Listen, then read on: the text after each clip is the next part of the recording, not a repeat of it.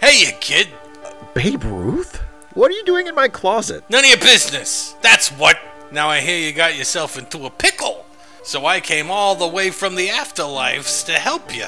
Well, thanks. See, I co host this movie review podcast, and we got to review this movie called The Sandlot. And, um. Are you, are you snorting cocaine? I never touched the old nose candy. That was Bull Joe Bush's bag. This here is horse tranquilizers. Anyways, you were saying. Oh, right. So, um, well, we got to review this movie called The Sandlot, and we tried to review it one time before, but there were technical issues. Uh, uh, okay, no offense, Mr. Ruth, but usually people ask before helping themselves to my whiskey, my aged $300 bottle whiskey, which is empty now. Not bad. Had to wash the taste of the tranquilizers out of my mouth. That was the last present my grandma gave me. Grandma, huh? She a looker. The babe could use a little pine tar on the old bat, if you know what I mean. Wow, your pants just dropped to the floor on their own. Look, um, forget my grandma, okay? She's dead. Perfect. So am I. Oh, hey, look, little babe is pointing to center field. Get out of my house!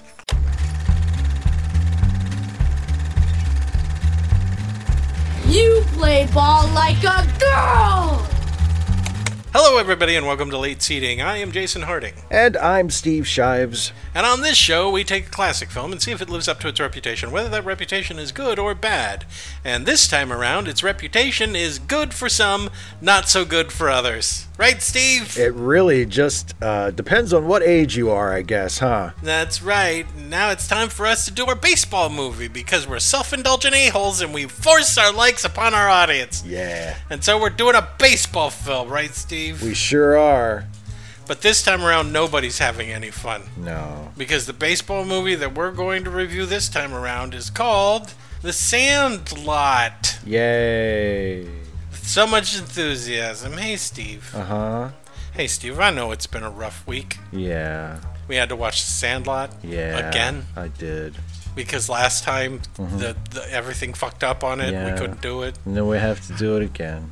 We have to do it again because we're men of our word. We are. We said we would do it again, and we're No doing matter it. how much it hurts, we're going back onto that beach that's called the Sandlot. We're going to pivot our way past the tank stoppers, and then we're going to get up against the banks, and we're going to use what are those things called that they use to blow apart the the sand? Uh, Kev, not Kevlar's. What are they, Mechalars? I don't care. I'm going to World War. I'm d- I'm using literally. You're saying that- storming the beaches of Normandy. You're as saying that Normandy having to as something watch this preferable movie. Yeah. than watching the Sandlot. Yeah. I'm sure all the veterans in our audience appreciate that. Thank you for your service. Mangalores, that's what they were called. And Yeah, then sure, you why not? That's that And- sounds made up. blew up the concertina wire, and then you got in there and you you killed Nazis. You killed you killed them. I don't want to do this. Why? What this movie what this movie really needed was some Nazis getting killed. I feel like that would have brought the whole thing up, you know? At the end of the movie, when they, they bring the dog up, he's like, "Ah, little chicken, thank you for bringing my dog Shotzi back to me." He's a Nazi, get him guys. And then they just rush his house and beat him to death. These imbeciles wouldn't know what a Nazi is. No. I don't know though. They apparently know a lot about the 30s. I guess so. these these these fucking fifth graders from the 60s, huge Babe Ruth fans.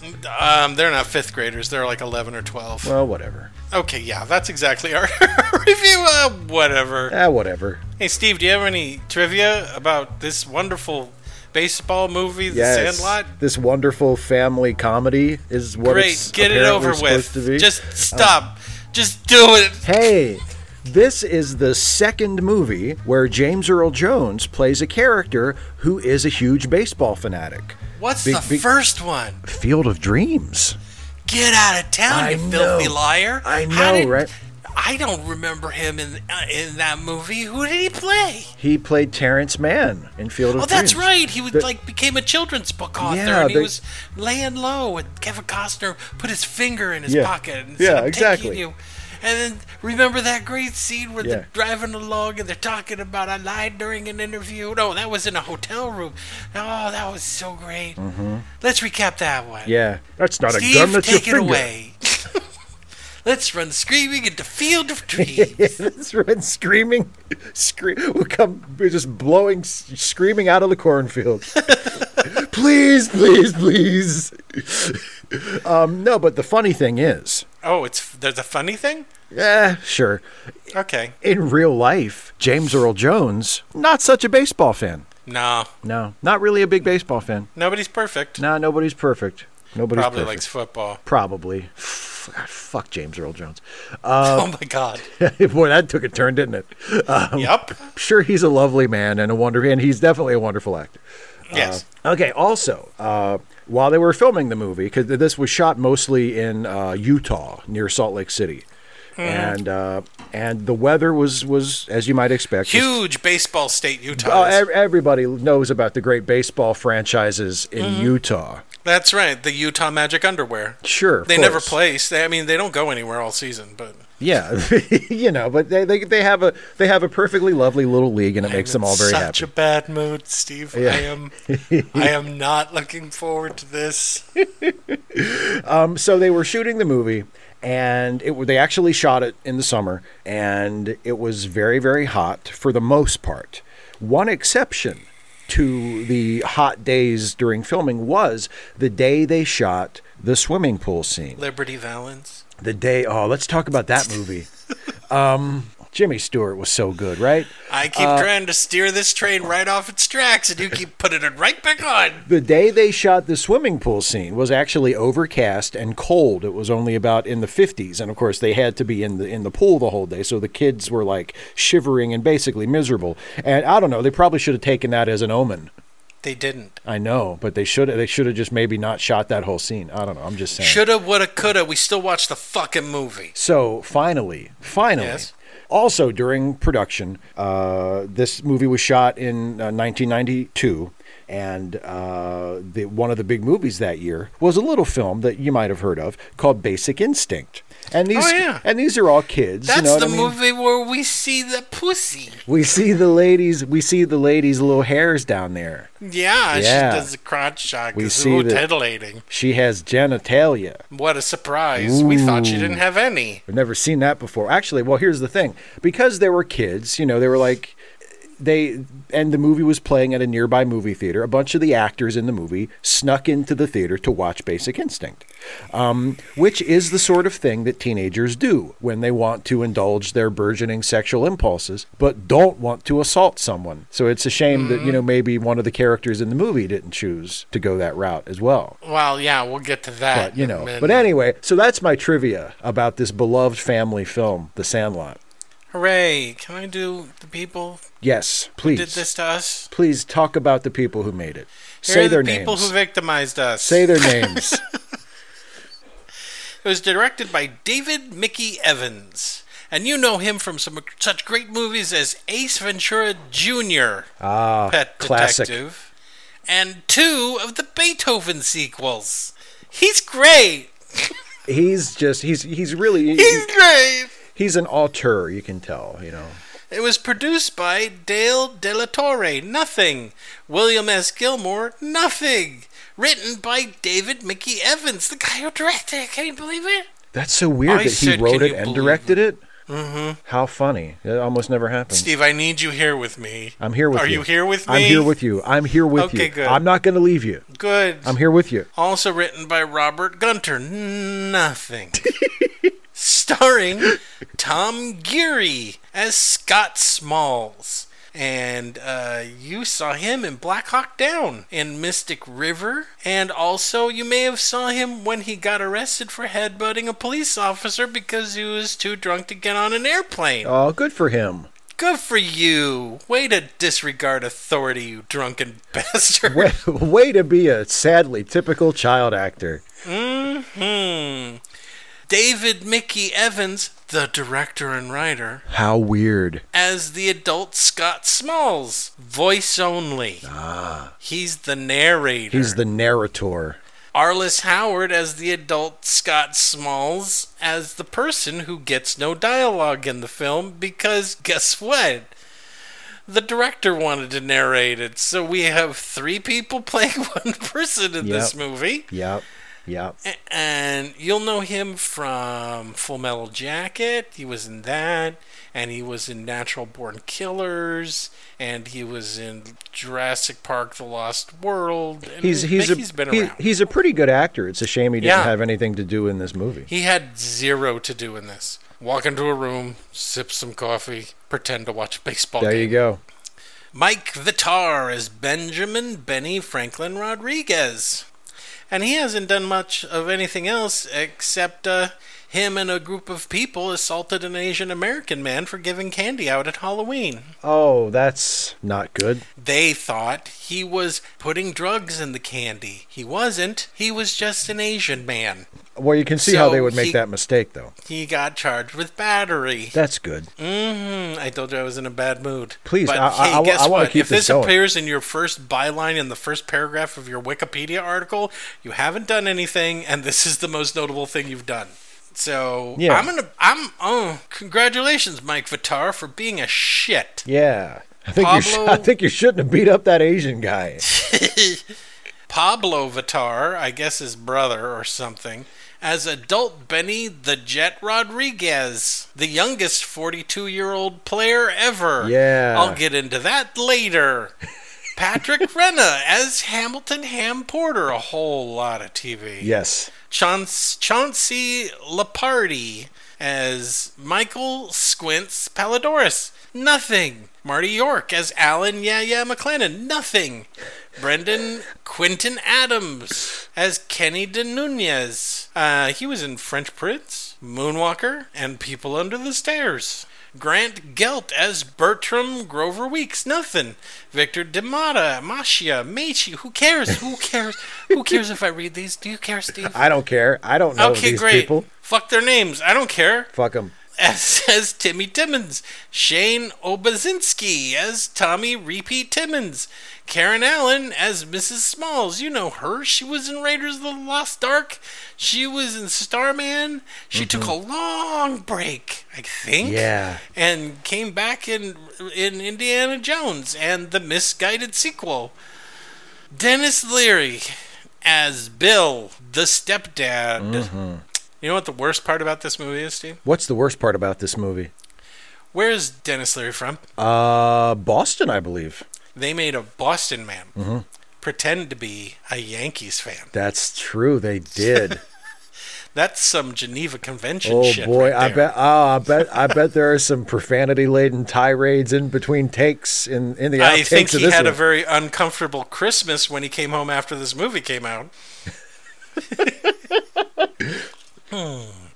James Earl Jones is Mr. Myrtle. Do I? No, I don't. You know him. He's James Earl Jones. He's James Earl Jones, Jeez. the famous baseball-hating actor. Marley Shelton as Wendy Peppercorn. Nothing. Art LaFleur as The Babe. You know him from a lot of shit. and Oh, yeah. Kawink Dinkley, he also plays an old timey baseball player in Field, Field of, of Dreams. Dreams. And Will Horneff as Phillips. Ah, yes, Phillips. Couldn't I have, made, love couldn't have that made the role of movie without that Phillips. character. Music by David Newman, and he's also done Critters and Heathers and Bill and Ted and a bunch of other shit. Cinematography by Anthony B. Richmond. And I only wrote this credit down just for Steve because he also shot Dirty Dancing Havana Nights. Oh boy, speaking of misbegotten sequels, Edited by Michael Stevenson. Production company Island World.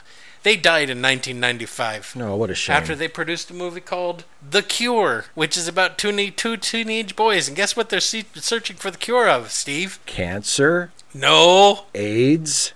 Yep. Oh, that's. I'm I'm sure that's a great movie. How does that come out? Do they find the cure for AIDS or? No. Oh, and it shit. died, and it bombed, and it killed the company. Oh, too bad. Distributed by 20th Century Fox. Release date April 7th, 1993. Running time 101 years. Sorry, Uh, minutes. minutes. Box office uh, budget 7 million. Box office 34.3 billion. I'm done. I'm done. Steve? Yes, yes. Let's put on Jason. our baseball caps Okay. and let's just play a nice game of catch instead of de- re- recapping the movie. Can we- Okay. can I, we I do yeah, that? I would love to play catch, man. It's yeah, it's a beautiful day. You're very good. Got a strong arm. Okay, I, I ca- hey, you know what? I, I I do have a real baseball glove and not a, a plastic toy that my grandmother got me for Christmas. You mean somehow you weren't living in a hole where you didn't even know what baseball was Exactly. for the first 12 years of your life? Exactly. Okay, well that's good. I have no idea what sports are. Can you What- tell me? Tell me what sports are, What Steven. are, what are sports? I am smart and I like science. I don't know what sport are. So you were playing with your erector set and you just I was completely playing with missed something. the whole sport and thing. erect is in it. You know- but I don't know if I have a set. oh, okay. I made a robot that helps me. You never had like phys ed class in school. Uh, what? I had physics. In That's how I elementary learned school? to fill up the rubber dish glove with warm water so it feels better. Okay, nerd. on my let's just robot. okay. Shut up. Let's. You're a nerd. On my robot that I made. shut up. What? nerd. Just shut up. Just shut your nerd mouth. I'm dude. taking it to science club. I think it'll be a big hit once I demonstrate it. I call him Mr. Handy. Okay, you, you need to stop. Why? It's just you're making me uncomfortable. I don't need sports. I have Mr. Handy. Okay. I, well, I hope you and Mr. Handy are very happy together. Uh, So long as we never run out of Vaseline and so long as Oh, there's always boy. warm water. Okay. Cool. What? Oh, nothing. Here, watch. Oh no no no no no no no no no no. Just put it put it away. Put it away. Are you sure? Yes. Oh yeah. Yeah yeah. But just- I got Mr. Handy. I got my mom to record some things on a phonograph for Mr. Handy to say while I play with him. oh don't. Please don't. Are you sure? Yes. Mom, I told my mom, pretend like you hurt your thumb. She had no idea what I was doing. Okay. You need to put Mr. Handy away. Last week I took apart a cat. to Oh see how it God. worked. Oh my God. Let's talk about the movie, huh? What do you say? That cat was soft. Oh. Okay. Hey, Steve, I think I've run this right into the ground. You're kind of a messed up little guy, huh? my dad died when I was a baby. yeah. He was the lucky one. Mom says died. Cop said killed himself. I don't know what that means. Either way, he's at peace. So, you know. All I remember is I was drowning some little kid, and my dad walked in, and then I didn't see him again. Oh, okay. I got to go now. No, No?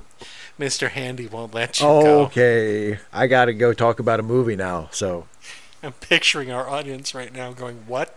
what's I didn't happening? watch the movie. I have no idea what he's talking about at this There's point. no Mr. Handy in this film.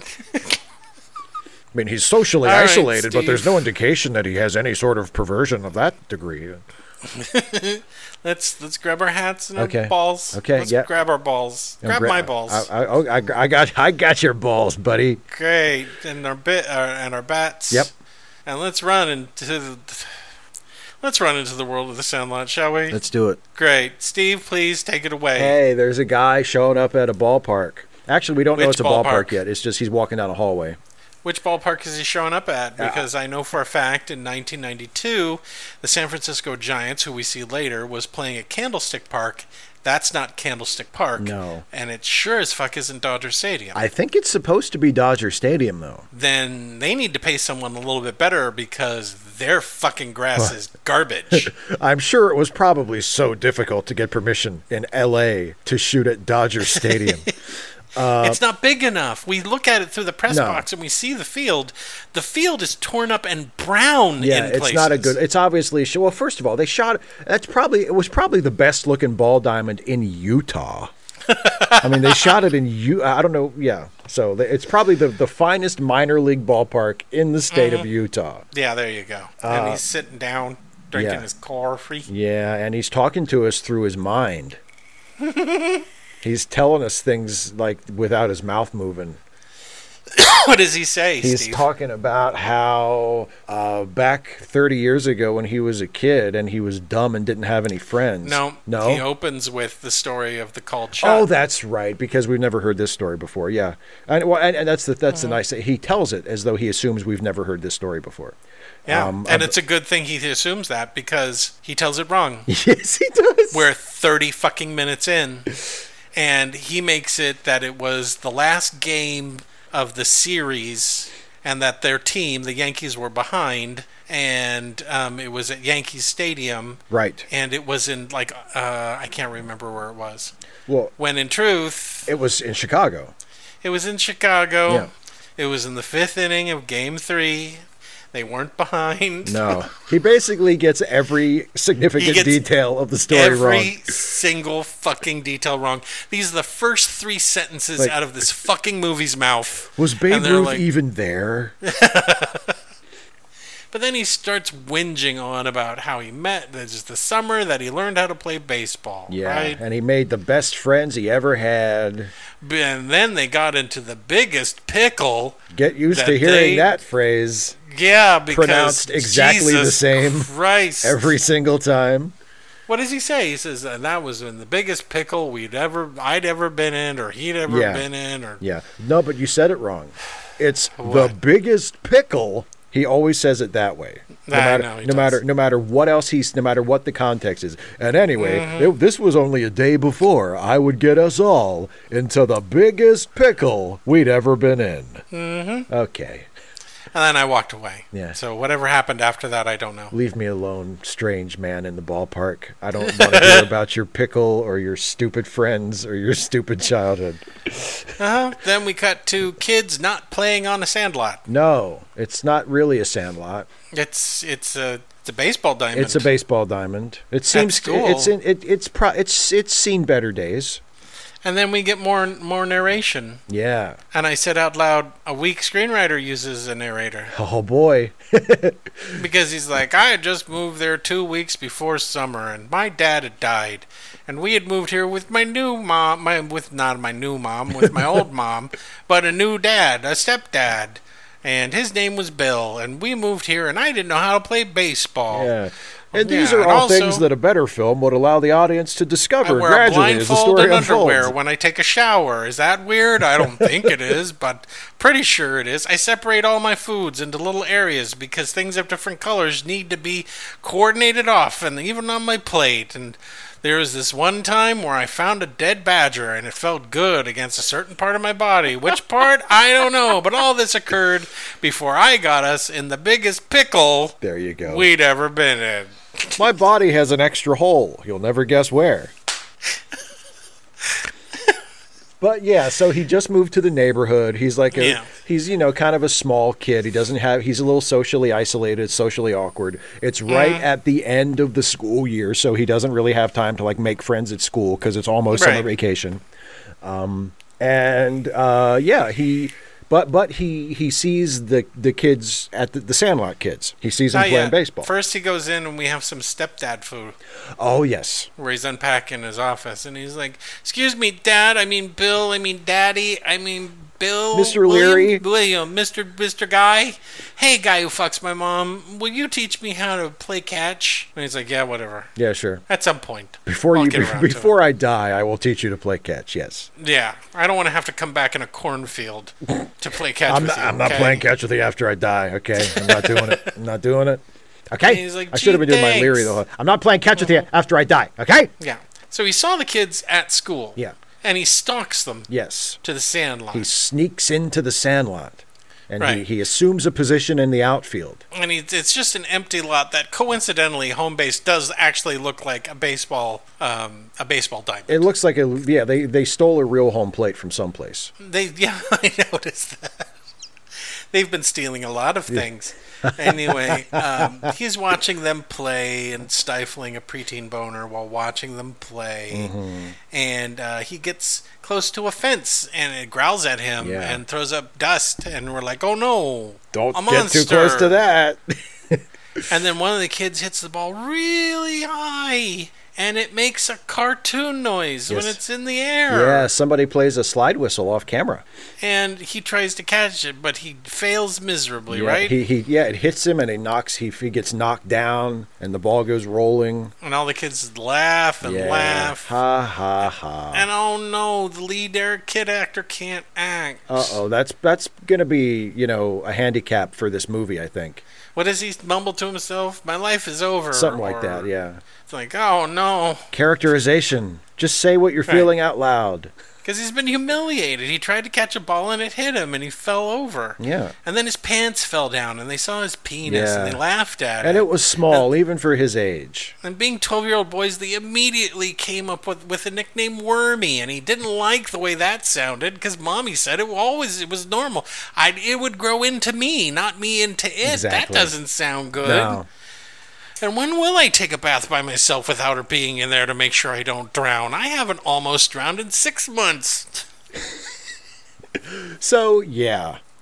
He picks up the ball. Well, because the ball is close to the fence where the monster lives. So he gets, he, he, he And this is where the narrator repeats the pickle line yeah, again. uh, something, something, biggest pickle of all time. Of all time. Okay, Fuck him. sure. I can't wait to see so what this he's pickle playing is. with Mr. Handy in his room, Yeah.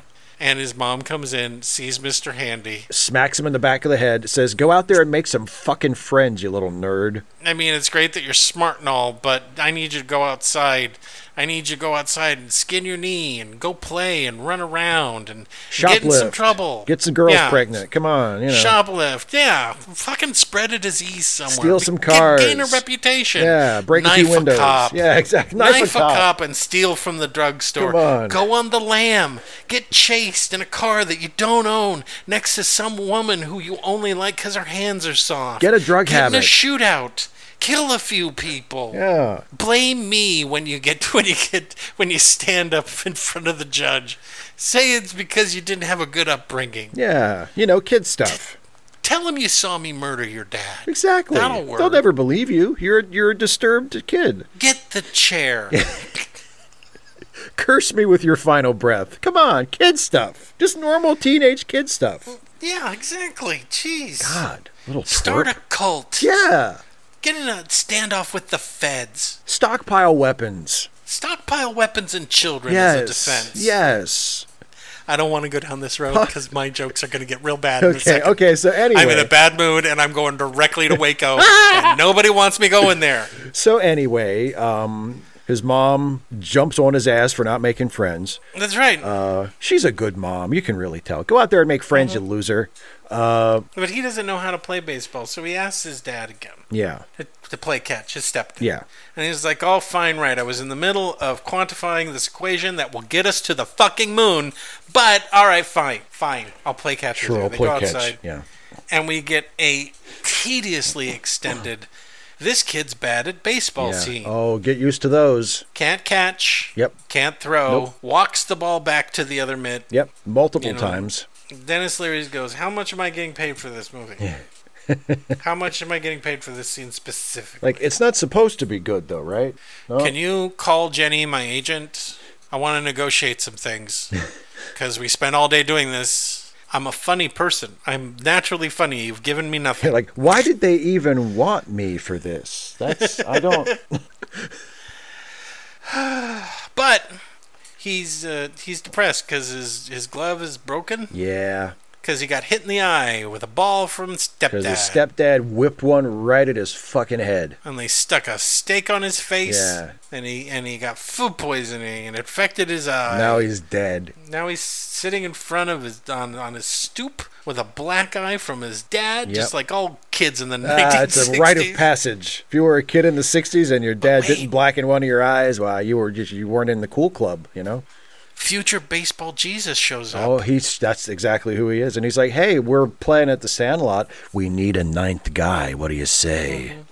I don't know how to play baseball Jesus. You just, I will show you everything you need to know. Look, I've brought you a glove. I'm giving it to you Oh. of my own free will. You can have it. Oh, you got it out of your back pocket somehow. It still smells like your bottom. It was my Um, I will- glove, and now it's yours. Oh, okay. Follow me. Follow me. Follow me I to will. the sandlot. You have become a fisher of men. yes. I will teach you to be batters of men. So he follows him to the to the sandlot. To the sandlot. and um, we find out that the kids are in a cult. Yes. They're in a cult about Babe Ruth. Um, Yes, they are. They are totally. eh, They're just as excited about Babe Ruth as you would expect elementary school kids in the early '60s to be. purely out of out of coincidence, do any of them actually refer to him as Babe Ruth? No, they don't. They call him the Bam- Bambino. They, yeah, right? the or or various other nicknames of dubious The uh, Sultan of authenticity. Swat, yes. the- yeah. The king of crash. Who doesn't know Babe Ruth, the king of crash? Come on.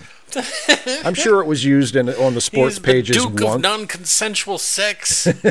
he's, he's the high primate of illicit drug taking. yes, that famous nickname for Babe Ruth. And here comes the high primate of illicit drug taking. Babe Ruth. Oh, he lets that one go by. Strike one. No. And his pants are off again. Oh, yeah. Ladies and gentlemen, And the babe is furiously masturbating. he seems to have fixated on a young lady in the first row of the visitor's side. Actually, this seems to stem from an argument that he had with Whitey Herzl about whether or not he could maintain an erection. Uh, I think this has put that matter to rest. Look at him He's go. walked right up to third base and he's staring him right in the eye. ha ha, joke's on you, Whitey. Everybody loves the babe. He's now trying to wrestle a beer out of someone in the stands. Ah, yes, the idol of millions. You'll enjoy that beer bottle scar later when you tell him who gave it to you, bub. giving the ticket buying public what they want. anyway, so Babe Ruth was a certain type of person. We'll- Oh, shit, he's noticed the press box. He's coming this way with rage in his eyes. anyway, they all love Babe Ruth, but they never say Babe Ruth. No, they never say his name. So, um, they go they go to the Sandlot, right? Yeah. And we find out that this 12 year old boy, not only does he not know how to play baseball, it seems like he doesn't know anything about baseball No. at all. No. Like what an outfield is, what an infield is, what the bases are, What a how you baseball take is. turns. what? What a baseball is. Yeah, what a baseball is. Why do we have to wear these gloves? When do we all kiss? You know, things like that. What are games? Yeah. Yeah. and um, so he tries. They try to get him to catch the ball. He can't catch the ball. And then baseball Jesus, at some point, he spits on the ball. Yeah. Mm-hmm. And then he hits it out to the kid. And the kid, Smalls, literally catches the ball by standing stock still and sticking his arm up in the air with his eyes closed. Yes. We get another cartoon sound effect as the ball drops down, and he caught it. Uh, you know what that is? Bullshit! Well, that's what it's- that is, No, Steve. it's it's baseball Jesus' first miracle. No, that's the little league coach taking you home to your mom and saying he's not going to work. Yeah, he's they, he he had one completely flute catch. He missed the bench trying to sit on it. Okay, I don't want him near my other players. He's a hazard. He's a hazard. He's dangerously uncoordinated. I honestly would put him up against a dangerous pitcher if they were tired. You know what happens when you put someone up against a dangerous pi- pitcher when they're tired? They get hit by the ball. That's the only use. If he survived, Is- he would is- get on base. That's about the That's best I right. can say. And even then, I'd put in a pinch runner. the only way he's playing on this team is as a base, okay? He's not gonna make the team, is what I'm saying. but what another amazing thing does he do when he catches the magic spitball? he immediately throws it back. Uh, yeah, because well, because Benny taught him how to throw by saying you just throw it like a paper, and of course, everybody who's ever thrown a baseball knows it's exactly like throwing a paper. that's right. exactly. And now he's all fixed, and now he can play baseball because of magic He spit. got two two. He got a very simple piece of advice for how to throw, and baseball Jesus is apparently the greatest place hitter who ever lived. That's right. That's right. And now they go home, and uh, baseball Jesus says, "You got to burn this hat." And he's like, "I like my hat." And he's like, "And you also wear need to wear t-shirts and jeans because you're in a cult now." Yeah, you need to dress like the and rest we of have us." a uniform. That's right. So here's my hat, and you can wear that. And he's like, "Thank you, baseball Jesus." And he's like, "Not a problem. Go Bye. in, go in And he peace, my runs off. child. That's right. Steve, Yes. can we describe the other kids on the team Oh God. before we go any further? Because we've got to. Well, We've got kid with glasses. kid with glasses. We've got redheaded fat kid Yeah, there you go. who's got a mouth on him. Yeah, We got tall kid with glasses with no discernible personality. pretty much. Two kids that repeat everything. One kid repeats what the other kid says. Yeah, and I think they're brothers. Who I cares? think, but yeah, one kid We who got says a kid that says yeah, who yeah, says yeah all the yeah time. uh-huh. Black kid. black kid with with a Negro Leagues cap as well. Oh, goody. He's got a Did ca- they think of that? wearing a Kansas City Monarchs cap because of course he would Yeah, be. I noticed that. Because of course a, a you know a, a young black teenager in the early '60s would wouldn't be like a Dodgers fan or a Giants fan. No, he'd be a Kansas City. well, they're not in Monarchs fan. California, are they? We don't know where the fuck. They I don't know are. where. I mean, I I assume they're supposed to be in California because I mean Well, they that's a because big because assumption. because all the all the baseball stuff is related to the Dodgers. Benny has a Dodgers cap when he grows Yeah, up. He Benny has becomes a- a commentator for the Dodgers. Yeah, because the LA Dodgers have been in LA for four whole fucking years. Well, but still, I mean, it's long enough to have a fan base. I guess. I mean, guess somebody was so. going to the fucking games. But why are they filming in Utah? Why aren't they filming in LA? That's a great question, man. I don't get That's that. a great question. Anyway, because it doesn't feel like LA. They have like Oh, no. little corner stores and they, they have a Founders Day parade. It's not LA, dude. Well, maybe it's not They're- L.A., I but don't- it's somewhere in California. Are you sure about that? I, I, I assumed it was. Yeah, I don't think they're actually in Los Angeles, but it's. sa- It, I, I assume it's supposed to be some kind of small town in California. Maybe not. I don't know. Maybe it's supposed to be just small town USA. They're not really. Anyway, then we have Yeah. then we have Benny or the he becomes known as the Jet. yeah, baseball right? Jesus. Yeah. Hernandez, right? Baseball Jesus. It's 1962, Steve. Yes, it is. What magical fairyland do they live in where parents are okay with this situation with the kids? Uh, this magical fairyland. I'm I'm just here's the thing, guys, and this is going to be my big problem when it comes to the review, but I want to deal with it now. There is a certain level of unrealism in which where you cast people of color in in uh, uh, nostalgia movies, and not nothing about that is addressed. That it's just not a thing, right? You have two options: you address the thing, and it becomes important in the movie, no matter how much you you address the thing, or you don't address the movie and you pi- paint an unrealistic picture of what was going on in the country at that time, right? Right. And so while I'm saying they should have done this, my only problem with it was was that they cast it according to Hollywood rules in which we got to have some kids of color in it. Okay, and get them in there. All, all right. It's the same problem that I had with Dirty Dancing. Where everyone was lily white for the most part, Right. And no people of color were there, whether it was historically accurate or Right. not. This is 1962, ostensibly the same time. The same period rough time period. Yeah, for sure. and you have black and Hispanic kids and a whole gaggle full of white kids all playing together. And I'm not saying that wasn't impossible, it wasn't, but it kind of marks against what was actually going on in the country. If this was California, I don't know how to tell you this, but there was a whole lot of racism directed towards Hispanic kids. And I hate that, and I know that's sucky, and it sucks to have to bring it up here, but I don't like tokenism either, where we gotta put someone in there because we gotta put someone in there. Should we address any of this stuff? No, we're putting it in there so we can kind of layer over all the bad stuff, right? Yeah. And maybe that's my problem with all of these nostalgia kind of movies, right? I mean, this is basically this is basically Stand By Me with no stakes. It's literally set up the same fucking way. With the narrator at the beginning as an adult and at the end as an adult, and he's Yeah. going to tell this funny story, right? But Stand By Me, they admitted they were in Maine. There were no black people in, in the tiny little town of, of Derry where he grew up. So it's not, it doesn't strike you so hard in the face. But this one, this bothers me for some reason.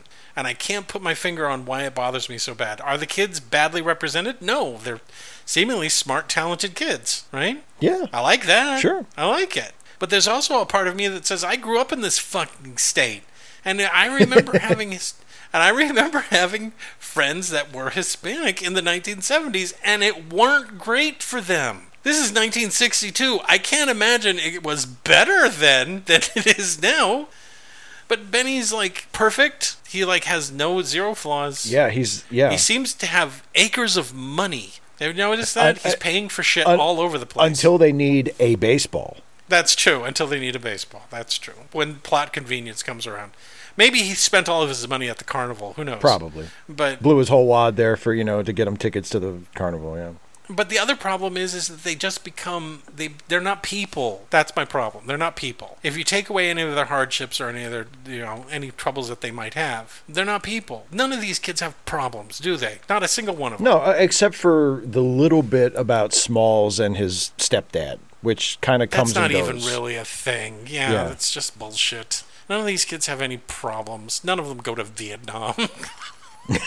you want the, I mean, they don't. We hear their back. We hear what happens afterwards. that's true. We get the Fast Times at Ridgemont High ending where we, we, we Yeah. hear what happens, and it's like, no, they they were probably fine. Not one of them is gay that we know of, right?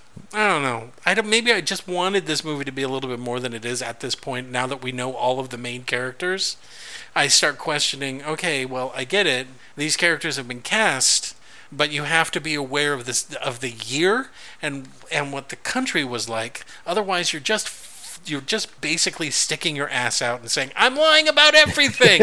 and I think that's I think that's the major conceit about the why at this point I don't like the movie because it feels like it's a lie about everything. And it started right at the beginning when they couldn't even tell the called shot story correctly. anyway, So yeah, so they're all friends now. yeah, they're all best friends because he can catch a ball and he can throw a ball and he has a hat. Yay! So the next day they're playing at the thing, and a ball gets thrown, gets hit over the fence. Yes. And despite all of the clear evidence that this kid has seen that there is a monster on the other side of that fence, our doofus main character attempts to climb into the yard that he has been afraid of. We've seen him go, uh oh Yeah, he he but has now all of seen a for sudden himself. it's perfectly yeah. fine. Yeah, and they all come running up and they say, "You can't do that. You can't climb into that yard because in there is is a monster and it will eat some kid." Right? Yeah. Oh, okay. Well, now that it's been So explained, we go, but thankfully, one of the kids apparently lives next door. to yeah, because the they house. have a Mm-hmm. tree house that overlooks the uh, the junkyard. Yeah. right, and um, they okay. Oh boy. So they're having a sleepover in the tree house. So I will believe I okay, Steve. Yes. Tell me what the ingredients are for a s'more. Oh, okay. Well, um, it's a graham. You need some graham crackers and a Hershey bar and Mm-hmm. a marshmallow. A toasted marshmallow. Yeah. Right. You toast a marshmallow. You put on some chocolate. Yeah. You put some graham crackers over Yeah. it. And they're not as great as everyone makes them. No, out to they're really not, and it's the marshmallow because marshmallows aren't. I mean, y- y- yeah. be. No, I mean, it's a graham cracker for me because Really? it breaks apart into 19 Well, pieces that's true. when It's you try hard to to bite eat. into Yeah, it. it's hard to eat because of the graham cracker. It's super hard yeah. to eat. I'm just not a big And if you're marshmallow camping, fan. which is where you normally have s'mores, Yeah. now you have fucking gross shit all over your fingers. yeah, and you can't. you- No, no way to clean up. That's Yeah. right. There's no way to clean You're up, and supposed- then you wake up in the middle of the night, and hopefully a bear isn't licking your, licking your hands, going, "Oh boy, I hope this gets better." Yeah. No, No, you're so basically the s'mores were a terrible mistake. Does Smalls know what a s'more is? He does not. In fact, they they, they And have does- this they, yeah. they they have this uh, quote hilarious unquote uh, little like sub vaudeville routine that would have been tossed out of the act of any hoary old like you know Poconos comedian worth a damn um, Mm-hmm. where he says where where Ham says hey Smalls you want a s'more and Smalls says Mm-hmm. s'more what and that's when the band would do like the rim shot you know and he's like no you know some more Mm-hmm. and that's when he should have smacked him in the face. A s'more, you idiot! yeah, he should have. He should. Well, he should. He should have just. I mean, you know, just said, "All right, never mind. Go sit over there." Yeah, You know. but instead, he Ham shows him how to make a s'more. Yes, because we in And the include audience the ing- need to know how to make a s'more as well. that's right. Because apparently we're fucking We idiots need, as we well. need a step-by-step breakdown of the My s'more making goodness, process. Dad, look at that. He's he's made a delectable dessert out of common objects found in one's kitchen. Rather- and he roasted this marshmallow over the over the candles. Rather humble Shall we ingredients, try wouldn't that? you say? Hmm, yes, we we will. Yeah, I'll tell you what. We'll have our servant hold it for us while we partake of its graham crackery chocolate Oh boy! marshmallow goodness. I hope he shows us how to roast a hot dog next. I've always wanted to know how to do oh, that. and I hope Smalls doesn't know what that is. What's that? Why are you putting it on the end of that stick and holding it over the that fire, looks like fussily? a penis? yeah. So anyway, Only mommy puts things that are shaped like a penis in her mouth. okay. What Smalls? Let's tell the story of the dog. What do you say? Let's all forget we heard what Smalls just said and tell the dog story. Cool, cool. they tell him the story that so then they okay so the movie then trends um it, it turns into like I, I think they're going for a bad 50s horror movie Kinda, yeah, yeah. it turns all black goes and black white, and white. and One of the kid tells a story that is completely not true, wastes 15 minutes of our time telling this story that isn't funny, and features a puppet dog. Yeah, a gigantic puppet dog. A which gigantic is, puppet dog. Which is the best part of the movie. I guess so. because at least when I saw when I saw the first shot of the of the ridiculously huge dog, I laughed. That's true. I did too. Um, but that's about it. but it doesn't compare to the in real life puppet dog that they have because boy oh boy they use puppet in in real life not just in this fake made up backstory for the that's dog. true. Yes, in real life we see the dog as a giant puppet as well most of the time. and and it's stupid Yeah. and ridiculous. Um, so the kid basically says he was raised to be mean. And he's the meanest dog in the world. They chained him up in their backyard, and he ate a kid. The end. And immediately one of the kids says, "That's not true." Well, why did we listen to it? Why have then? we been Why- sitting here telling this? Why did we have this sleepover for the sole purpose of telling Smalls this story? I know. But uh, wait, Steve. Yeah? And now it's time for misogyny. Oh, good. I was hoping there'd be some misogyny in this. Mm. So Squints and Flubber, or whatever the, the other name of the kid is, come out of the come out of the drugstore, right? And they see who Uh, Wendy Peppercorn. Wendy Peppercorn, and the whole movie stops still so that we can zoom in on this bespectacled pervert as he watches this woman walk down the street, give him a little smile, and then the camera literally just crawls straight up her ass as she's walking away. While we cut back to this little kid Yes. basically panting and and groping himself over the sight of this girl, right? Mm-hmm. yes. It was gross. It was very Steve. uncomfortable. But I don't care if it was a little kid, a teenager, an adult man, an old man, a cartoon rabbit, I don't care. Who was standing there staring at the girl? It is one of the grossest things I have seen in a movie, right? At least now they try to hide it or kind of hide it. yeah, sort of, if they when remember. it comes to you know when it comes to that kind of shit but in this it's just front and center hi we're going to longingly gaze at this woman and her ass specifically for a good two to three minutes of the sh- movie's running time great great great Mm-hmm. Yep, great yep, yep, yep. And boy, you ain't seen nothing yet. oh it gets better i'm gonna sneeze Hachoo! Hachoo! allergic to the movie God bless you. it's killing me Oh, I hope not. they show up at the sandlot and there's no baseball today because it's too hot to play Yeah. Oh boy, you know what kids like to do when it's too hot? strip They like naked. to go to the swimming pool and sexually assault people. Oh, that's true. So if you thought, oh, we're done with the misogyny, Oh, we're no, about to kick it up a notch, baby. because it turns out that Wendy Peppercorn is the lifeguard at the pool, Huh. and according to the narrator, who's back again, um, Squints has been lusting after her for I don't know two or three years. Yeah, so right? like what, since he was eight? I mean, like I guess. Yeah, I guess so. So they show them in the pool. Well, first of all, Ham does a cannonball and splashes a whole bunch of girls. and doesn't get kicked out of the Okay. pool immediately. Yeah, doesn't get kicked out of the pool. Nothing happens. They just go. "Oh." But they're all standing in a group, and Squints is up front, and oh, And he's boy. kinda losing it. And now we start hearing things that people who apply rape apologetics use Yeah. because they start saying things because she's putting suntan lotion on her on her leg. Yeah. She has a job where she's in the sun all day. Of course, she's going to put on sunscreen to protect her legs. Exactly. Right. But they're saying things like, at first, she doesn't know what she's doing because apparently she's making them all horny. Yes. Right. Especially Squints, who is physically vibrating. He's having at a this point. fucking breakdown. That's right. And they're saying, oh, she doesn't know what she's doing. And then she looks up and gives them a smile. And then they change it to, she knows what she's doing. Right. She knows what she's, She's, teasing doing. us. She's torturing us. She's teased. Yeah, she went to the pool that day to tease 12 year old boys yes. sexually. Yes, this attractive So teenage whatever girl happens, who works as a it lifeguard. must- that's right. It's not their fault Oh no, because they've got wants and needs. it's her fault. and it "Ah, culminates in Squints going, "That's it, I can't take it anymore."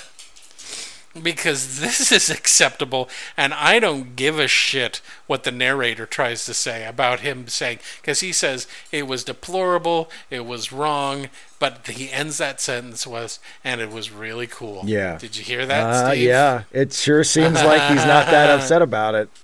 So apparently, Squints doesn't know how to swim, so he goes to the deep end, jumps in, and goes right to the bottom.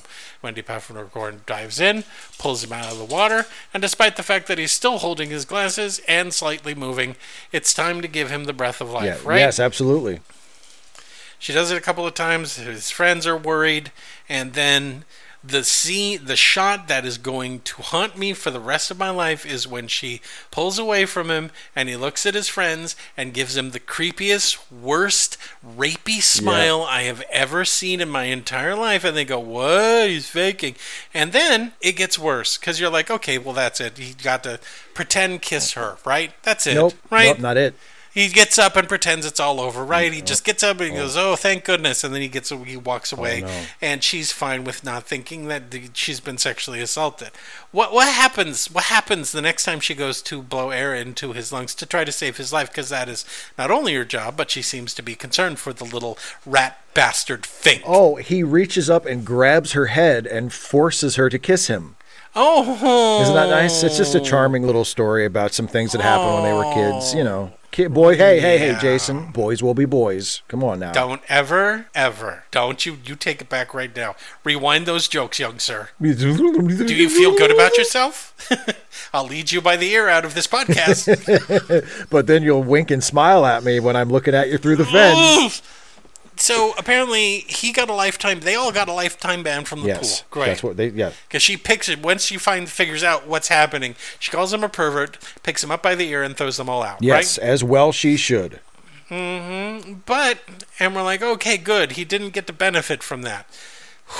Except Except while they're walking away, he uh, Squints looks through the chain link fence, and she's sitting back in her lifeguard chair, and she gives him a little smile and a wave, like, "Oh, that scamp just exactly, wanted to, like shaking her head, rape like, me. "Oh, you." oh, you boys."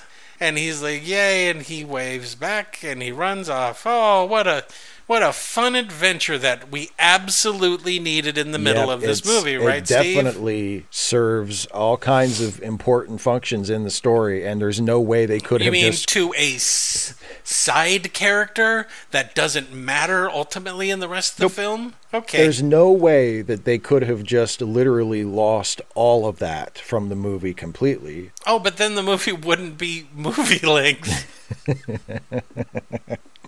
but apparently it was important enough to the director writer to keep it in. Oh yeah, Mm-hmm, that little Ah, yeah, scam. yeah, And now 4th of July bullshit. yeah. They play a night game because apparently f- the Fourth of July fireworks are not only so bright that you can play baseball under them, but they last long enough that you can play a baseball game under them. Can No. you? No. Why- No. Why would anybody think that? It's just more nostalgia America Yeah. bullshit. Yeah. Fireworks, They go 4th of out- July. Come on. Uh, Cookouts. They're all looking at the fireworks. Ugh, cookouts, hot dogs. Hooray. Oh, did you notice something? What? The fireworks looked a little funny. Yeah, it didn't looked they? like maybe they weren't really there.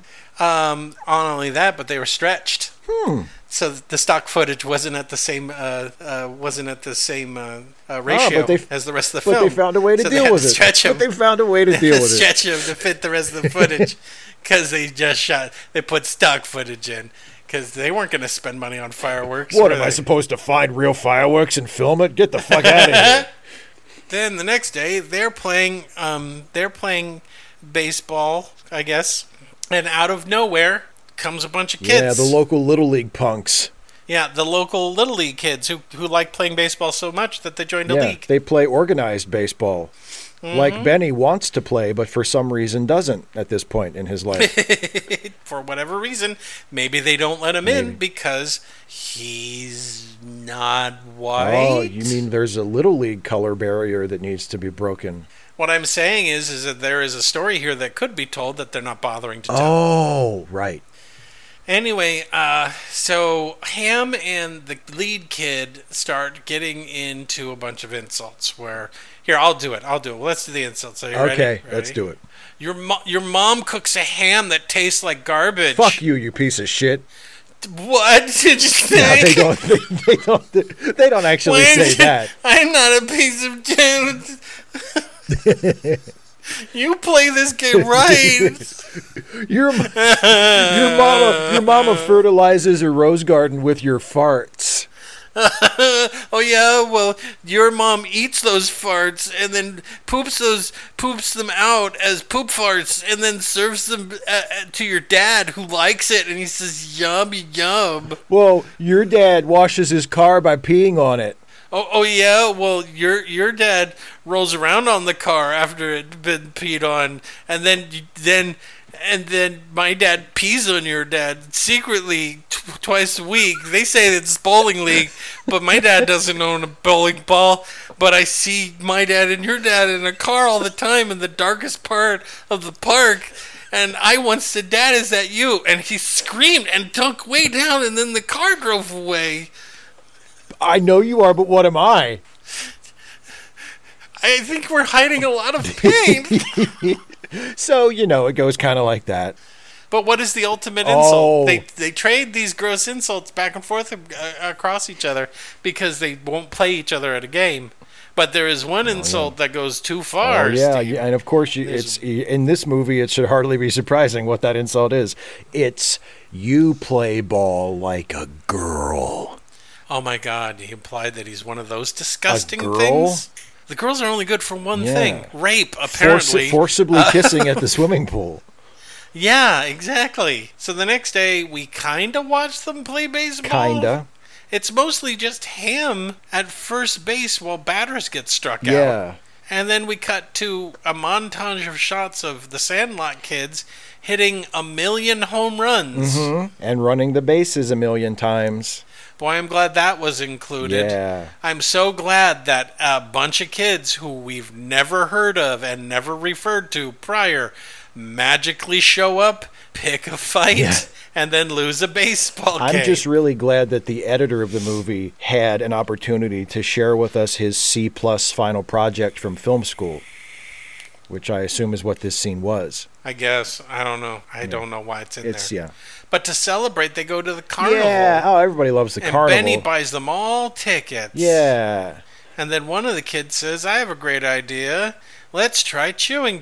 tobacco. Right now, right before we get on this ride. Right this minute. And they all cram their mouth full of chewing tobacco. Of course, after. After Smalls says, What is this chewing tobacco that you speak of? and they go, You don't know what chewing tobacco is? Next, you tell us you don't know who the great Bambino is. Ha ha ha ha. Still didn't say his name. And then they all put tobacco in their mouths They get on a ride and they get sick and they all throw Yep. up. The end. That's it. And it takes forever. It takes for fucking ever. Hey, did that need to be in it the movie? certainly did not. Did the baseball game before that need to be in the Not movie? Hmm. so much. No. Weird. Nope. Funny. Hey, has has No. anything happened at all in the movie so far? Not no, really. It just fucked around. Not really. But there, apparently, there's going to be a pickle. yeah, yeah, the coming pickles. soon. The narrator tells us, and now I hope you've been waiting for Well, the pickle first, because here it comes Stepdad leaves for a week. on business. He's a man of business, Jason. He's a man of business, and he's Yeah. gone out of town for the business. He's gonna come back with a bunch of fat greens. Yes, right. Cheddar. Maybe that'll shut your mother yeah, up about I, our I pay the bills. bills around here. That's right. Then maybe she'll let me put a baby in Yeah, her. And you can convince your mom to have another one of you. work my fucking cock off to keep a roof over your ungrateful little head. Can't even catch a ball. mother crawling down my back just because I want to have a beer, maybe two or three or four when I get home from my place of business. Lots of guys drink six beers in an hour. I don't get it. She should be happy with a guy like Yeah. me. Clean, uncut, ready for action. Yeah. Fertile, So fertile. fecund, Constantly turgid. constantly turgid, even when I'm drunk, which is most of the time. I'm Johnny on the spot with a rock hard Just cock. ready to go at a moment's notice.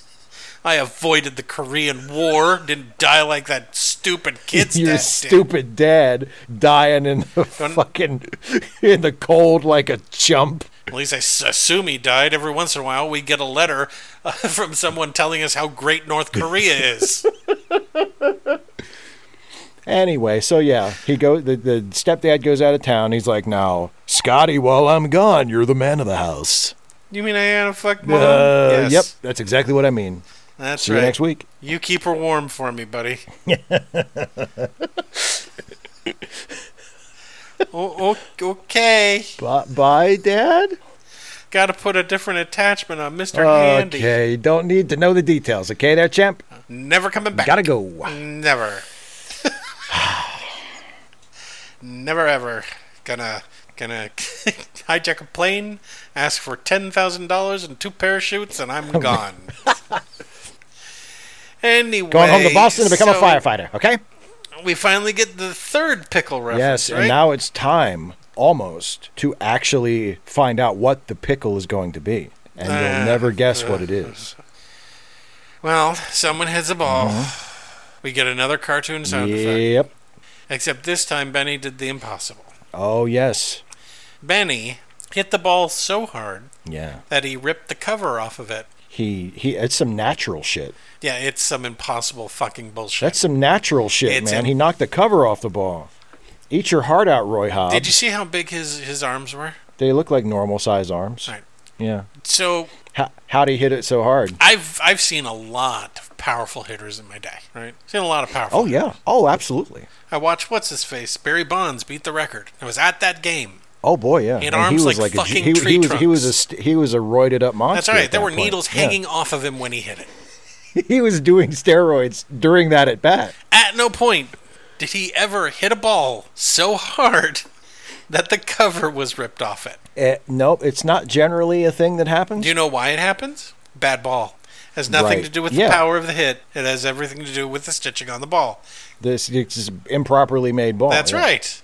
But uh, No in, other reason that would happen. but in this one, it's like he hit the ball and it turned to baby Jesus, and it was caught by by um, Smalls, and they're like, "Wow, this is look at that!" But now they don't got a ball to play Oh with. no. But luckily Smalls is like, "Hey guys, I know where there's a ball." Because I don't know if we mentioned it or not, but Bill, his stepdad, has a baseball in his man cave. Does he? He does. Okay. And it's a it's autographed by some person named Babe Ruth. uh huh. We've never we've never actually heard that name spoken. Oh d wait, um, are you telling me that Smalls runs all the way home, takes a ball that's worth at, in those dollars probably around sixty thousand dollars? Uh, yes. That was a gift from Yes. somebody, I guess, or Yes. maybe he got it autographed. Who knows? And then ran that ball all the way back to the sandlot for them to play with. That's exactly what I'm telling you. And during the and they all just sort of stood there and waited for Smalls to come back. Yeah. Right, because they couldn't pony up the ninety-eight cents for another ball. Nope. Hey, Benny blew his wad on the on the carnival, man. Oh, Come that's on. true. So he comes back in, he's screaming, "I got the ball! I got the ball! I got the ball! I got the ball!" We heard you the first four times, you idiot. I got the ball. And I'm like, great. And they play ball, and one kid hits He- it yeah. again. Immediately hits it over the Another fence. cartoon sound effect, and it goes into Yep. Uh, the beast's fence. Uh-oh. And now, What a pickle. Yeah. What a pickle. Smalls is like, I gotta get that ball back. And they're like, why? And he's like, I just got it. I got it from my stepdad. And I'm like, great, we'll just get another one. You don't understand. It was a gift from somebody. And they're like, well, who did you get the gift from? And they're like, he's like, some lady named Ruth. Baby Ruth. Baby Ruth. And they all go, Babe Ruth. And now Smalls goes, I don't know who that is. I don't know who Babe Ruth is. I don't know anything.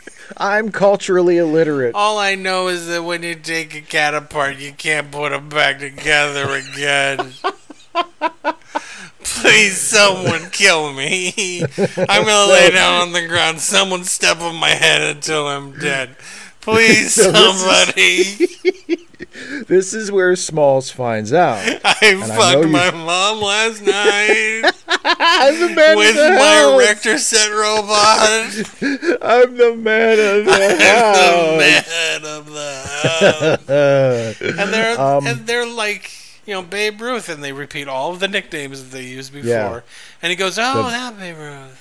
Oh, that guy. So it's the same guy, huh? And Shit, then Benny uh, so I'm says, "Well, fucked, I'll just go basically." around front, and knock on the door, and get our ball back." Oh wait, no one ever says that, do they? No, nobody ever even suggests No. that. Weird, huh? Of course not, because according to the kid who told the scary story, he's like a crazy man or something. Yeah, yeah. And now we get into several attempts to try to get the ball back, which is several different long poles Yes. and contraptions. And they try to lure a kid down to get it. And uh, they finally make a, a erector. s- They t- take apart the erector set robot. And they Yep. make this thing that's going to automatically throw the ball back over the fence. And when the ball's coming back, the dog, a puppet, a big puppet, The, the the gigantic dog swallows the ball. jaw- swallows the ball whole.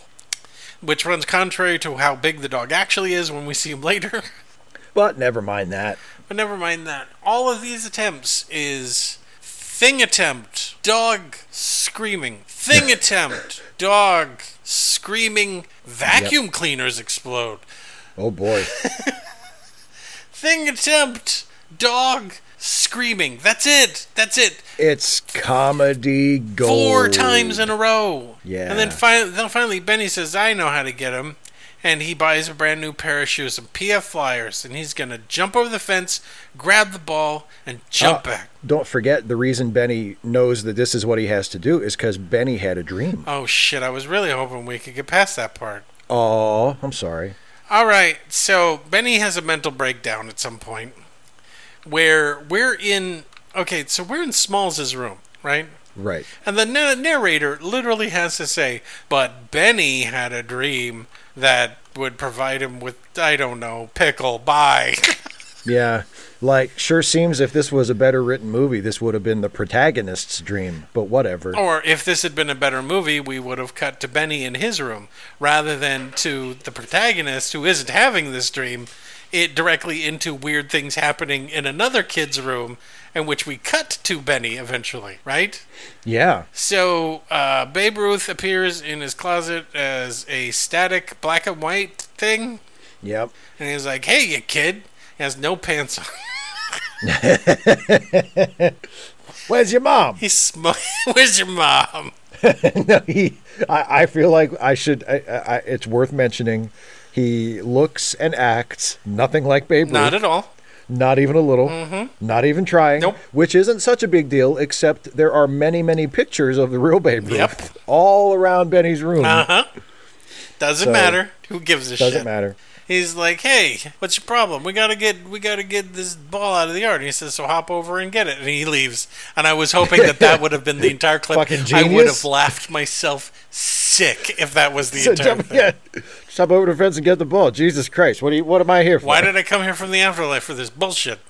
But then he gives him some stupid advice about trying. yeah. You know, some real Babe Ruthian Yeah. advice. Listen, kid. If you can't do a thing, then fake the reason why you can't be there. Like for example, you hit a baseball and it hurt a dog and you had to take the dog to the hospital. Or if you're s- if you're you know, you're junk sick because you shot too much heroin, tell them that you got the flu and you can't make it. Or let's say you drank so much booze that your liver hurts really bad. Then you can tell them that you pulled a hammy and you have to be out for the next couple of games. You'll make it up to them when you go back to bat and hit a home run and everybody's going to love you, right? Benny? Thanks, babe. Thanks, babe. No problem. Okay. Hey, do you have any of them new 60s drugs? I've been hearing I a want lot you to about go. LSD. I want you to go. No. I want you to go. No, hey, can I take this? It's it's a Hank It's- Aaron baseball card. Oh, sure, you can have that. He says, "I don't know why, I just want it." Get it? Hey, no, I don't get it. Can you please tell me why Babe Ruth wanted a Hank Aaron baseball card? Because it's funny, because Hank Aaron goes on to break his record. See, it's hilarious. Okay, but why did Babe Ruth want the card? Because cause it's a joke Is it a that joke? we that, that we get. Is it? he just wants It's it. it's it's uh, I'm pu- I'll, I'll put quotes around joke. What would have been more apropos is, "Oh, hey, look. Darkies are playing in baseball now." but we don't get that. He's just like, "Hey, thanks. Hey, did you notice what the baseball card was in?" No, Come on. You noticed. We all noticed. We all saw it. Come on. You had an eye for these things. I didn't know what what was it. It was in a lucite case. oh, of course, like they had in the '60s. Right, right. Yeah, like all, the, all like all all collectors of baseball cards kept their cards In lucite. in plastic cases in the '60s. No, no, no. Yeah. This was clear lucite, something that did not exist at all, period, dead stop. No chemist had discovered it yet. It was like, here you go. Here- Here's your time traveling baseball card. Yeah, and it, could- because apparently the prop department couldn't be bothered to just make a fake Babe Ruth card or a fake Hank Aaron card. No, no, Uh-huh. No. They had to get a real card, but it was a collector's item and they didn't want to take it out of the case. So they just said, nah, fuck it. He just has it in a case. Right. So then Benny shows up at uh, at uh, Small's house, and he's like, "Hey, Babe Ruth came to be at my house, and he drank all of our cooking sherry, and then he got in a fist fight with my father, And he won. and he won. Then he thought our couch was sexy and fucked it. Went upstairs. He snorted a bottle of shampoo, fell on the ground." He gave me some great advice. It was the greatest dream I've ever had. Right. Also, question. I don't think this was supposed to be a dream in the original script. Oh, no, you think he was supposed to be visited by uh, the ghost of Babe He Ruth? literally leaves with one of the kids' possessions in his back pocket. That's true. That's true. Never mentioned, never. I mean, if I had a dream that was that realistic and I was freaking out about it, I would want to see a mental he- health professional after that, I would think. I would think. Anyway, so he's like, come on. He buys himself a pair of brand new shoes, right? Yeah, oh, he's got that money again. Yeah, flyers. What, the money that he didn't have the day before? Yeah, couldn't afford a baseball. Now all of a sudden he's buying some new PF Flyers to replace the identical pair of PF Flyers that he has on his feet right then. well, since he's when baseball he's putting the Jesus, new shoes. he on. probably knew that they needed to learn a lesson or some bullshit, right? Sure. So he puts on the the, the the shoes. He jumps over the fence. The dog comes out of its doghouse, spits out a ball. We can now see that the dog isn't as big as they've been leading it up to be. It's just a normal dog. It's, It's just the dog. a big dog, but it's a normal big dog. Dog spits out the ball. Benny runs, grabs it, jumps back over the fence, and they're like, "Hooray!" But oh no, the dog jumps over the fence too. Uh-oh. And now they Because have a the big convenient chase. chain is broken off of it. yeah. and they have a big comedic chase Oh boy. where we keep cutting to people watching the Wolfman for a lame joke We- that doesn't land. we keep cutting to them. You wanted to stay in the Wolfman, right, didn't you? Uh, yeah, like don't go back to the Sandlot, please. I like this scene. This is such a good scene in The Mm-hmm. Wolfman. There's literally a cake gag because they run Oh, through yes. the Founders Day thing, whatever it is, Sure. celebration. There's guys with a giant tiered cake. They manage to oh the uh, they- they miss the kid, the dog misses the cake, but oh no, they get the stilt walker Uncle Sam and he falls down. Cake flies in the air. Bakers are covered with cake. Ah! Ha! Some, somebody off camera throws already already destroyed bits of cake yeah at onto them. them. It does. It's not like a cake just lands on them. Like the cake came apart in the air.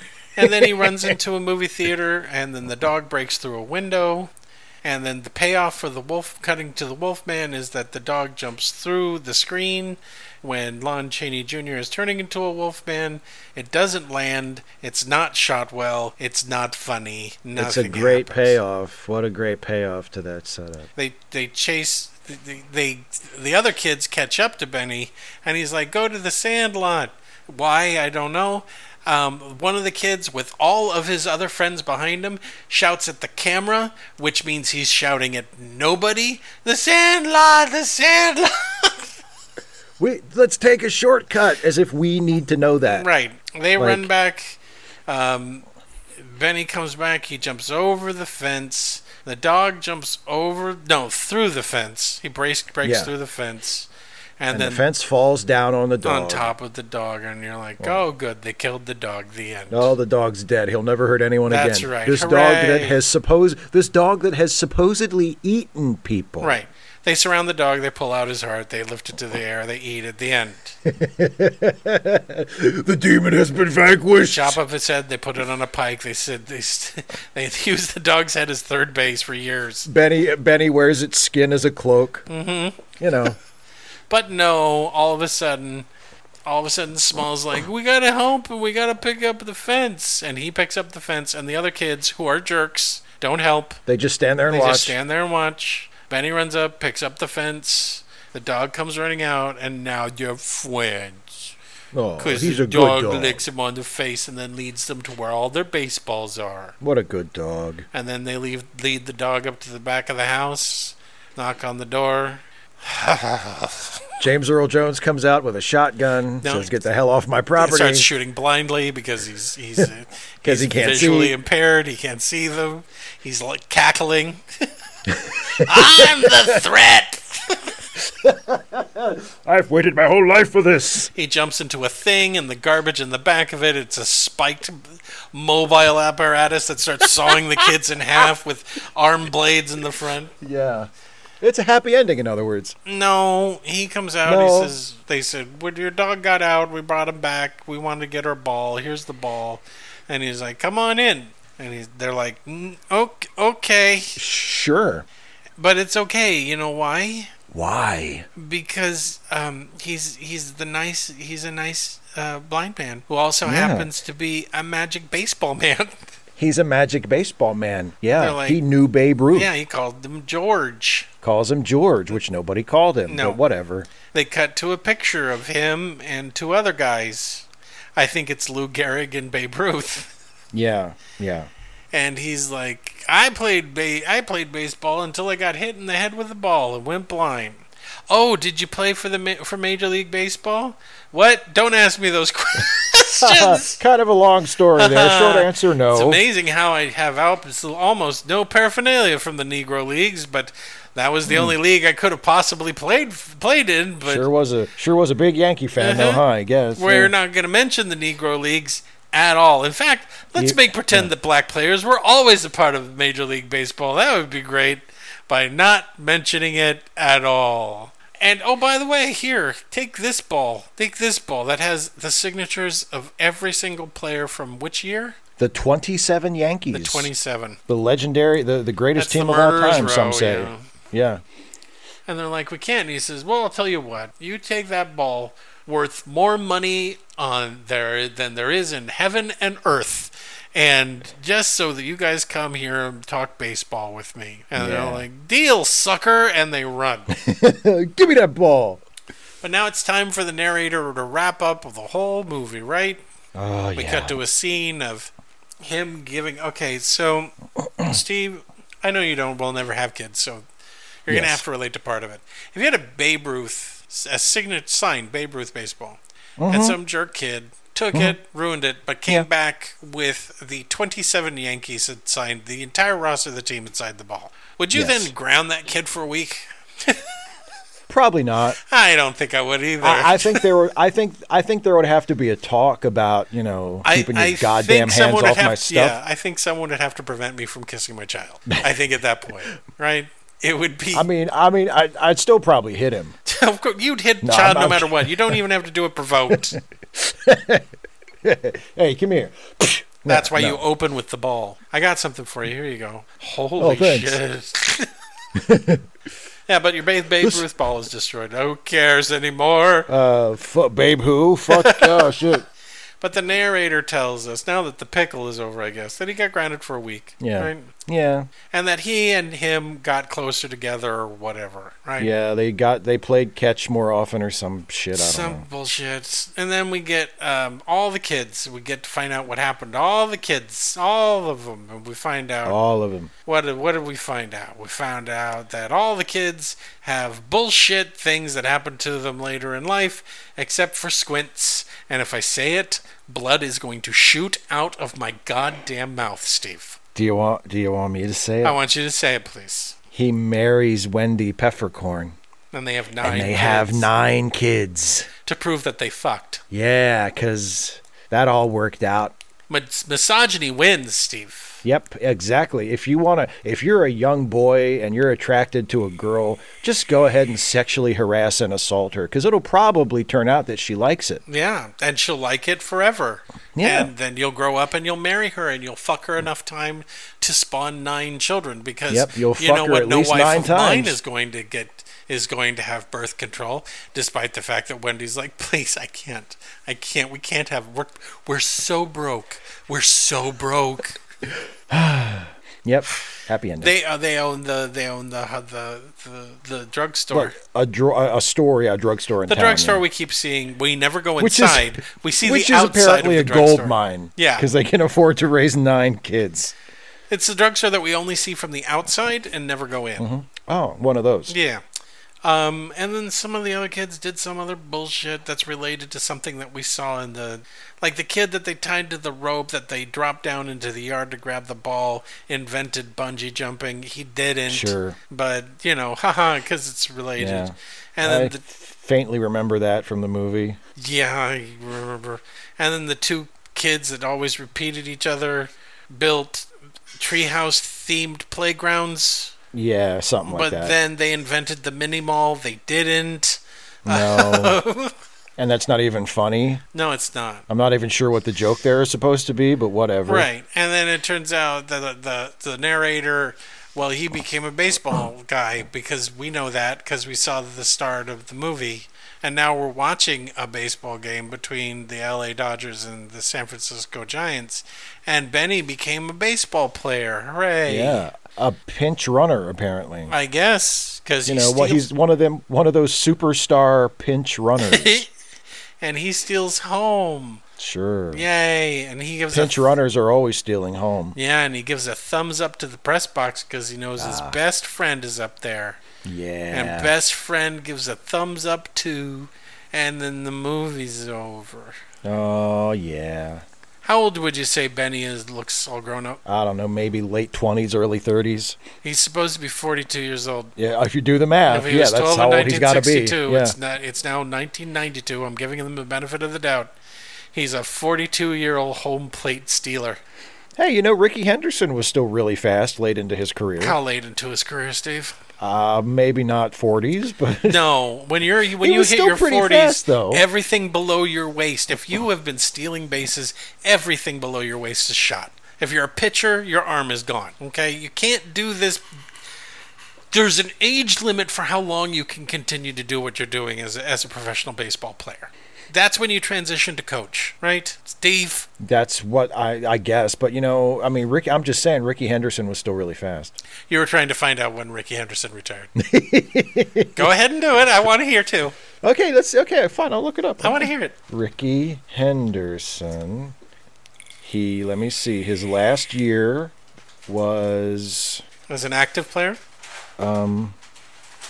His last year was 2003 okay, with, with the Dodgers, okay. and he would have been. Let me see. He's like 72.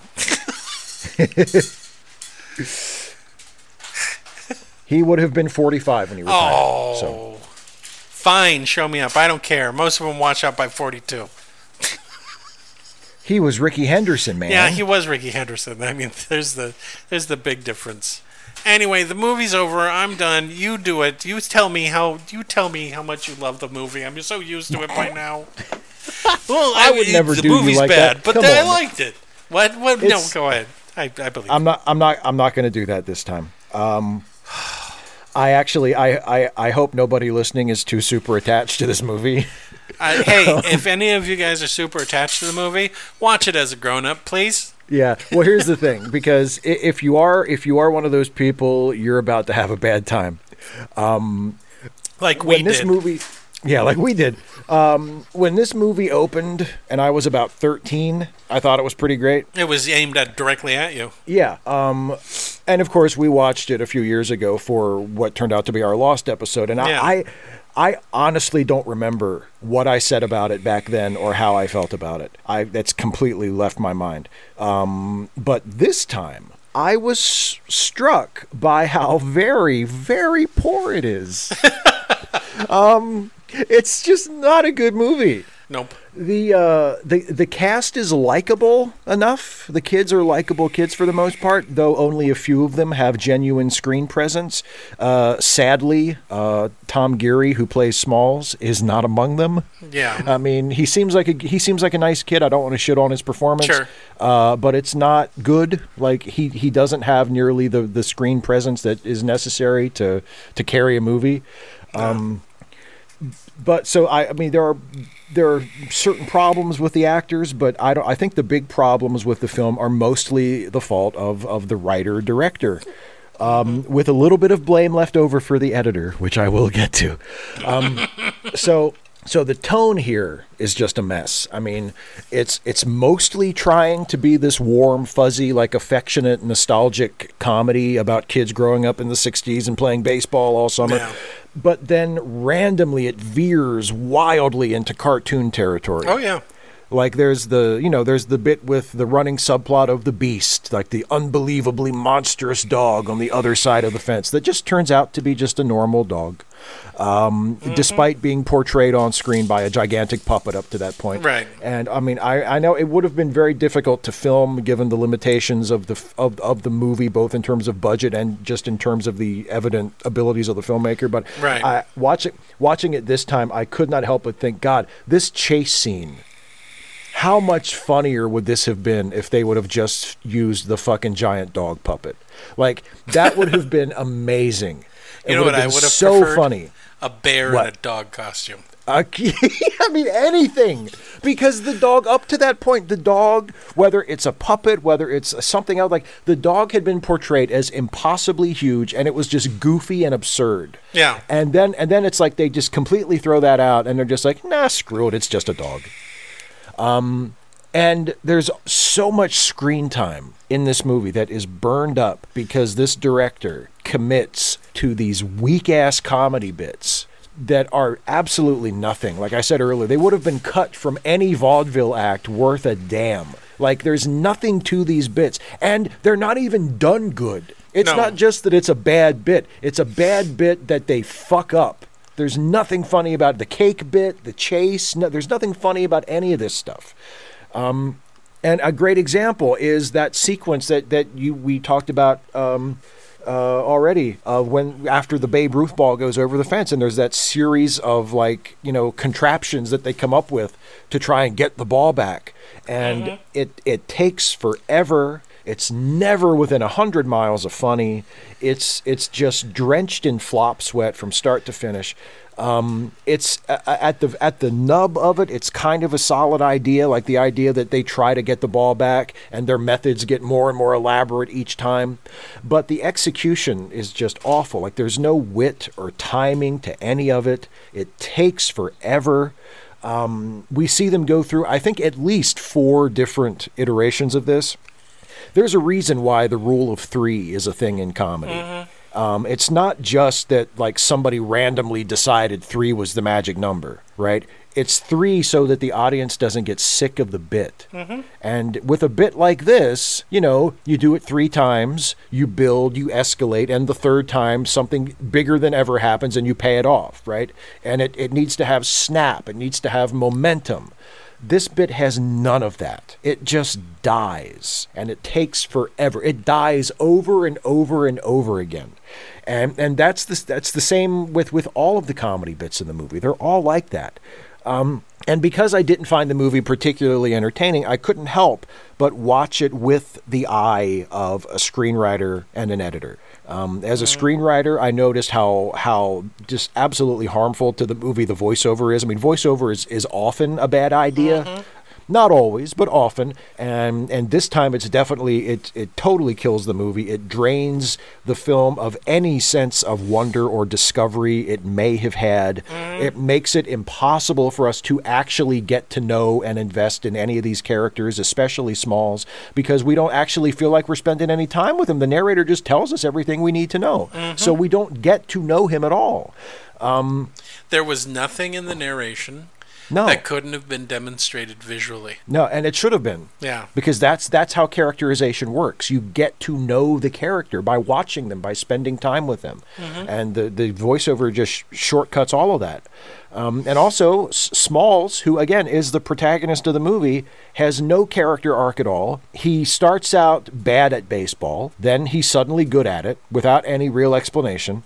Um, he doesn't know who Babe Ruth is, and then suddenly he does.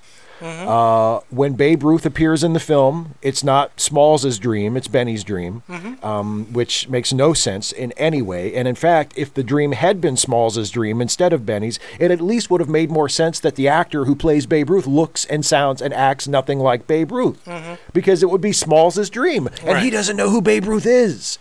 It would have at least worked, but no, the script doesn't. It, it, it just it really doesn't treat its nominal lead character well at all.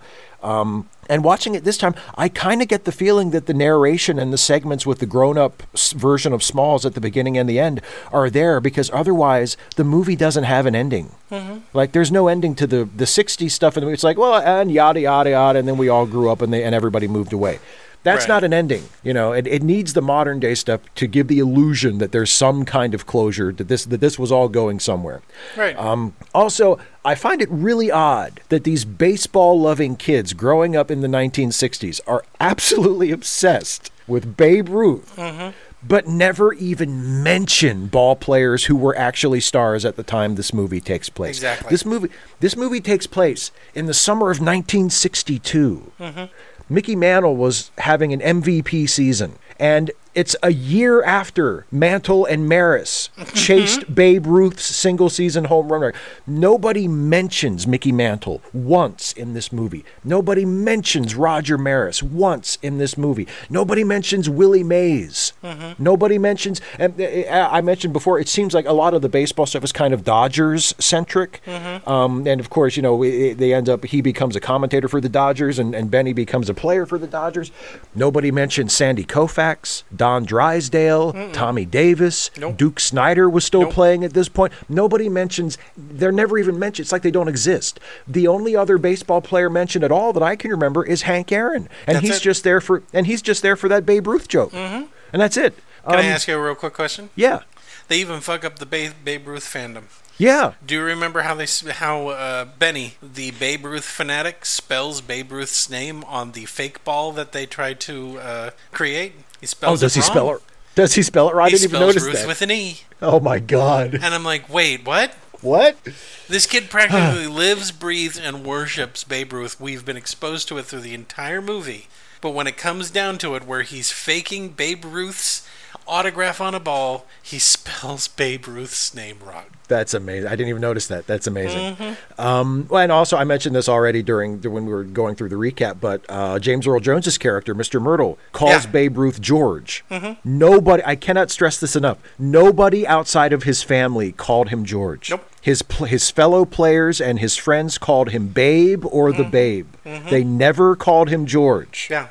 um, and and and the the, the writer director uh, David Mickey Evans is supposedly a baseball fan. he should Supposedly. know he should know this, and he should know how weird and inauthentic it feels to make a film about baseball crazy kids in the early '60s and not have them demonstrate the least bit of interest in what was actually going on in baseball at that time. Mm-hmm. Right.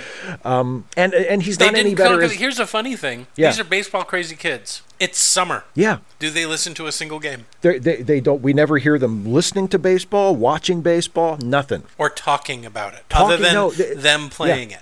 Yeah, nothing. Mm-hmm. Nothing. And again, this is 61 and 62 were really exciting years for Yeah, they Major League were. Baseball. Like there was really really exciting shit happening during those times that these kids you would think would have been going crazy over. Mm-hmm. Nope, nothing. Nothing. No.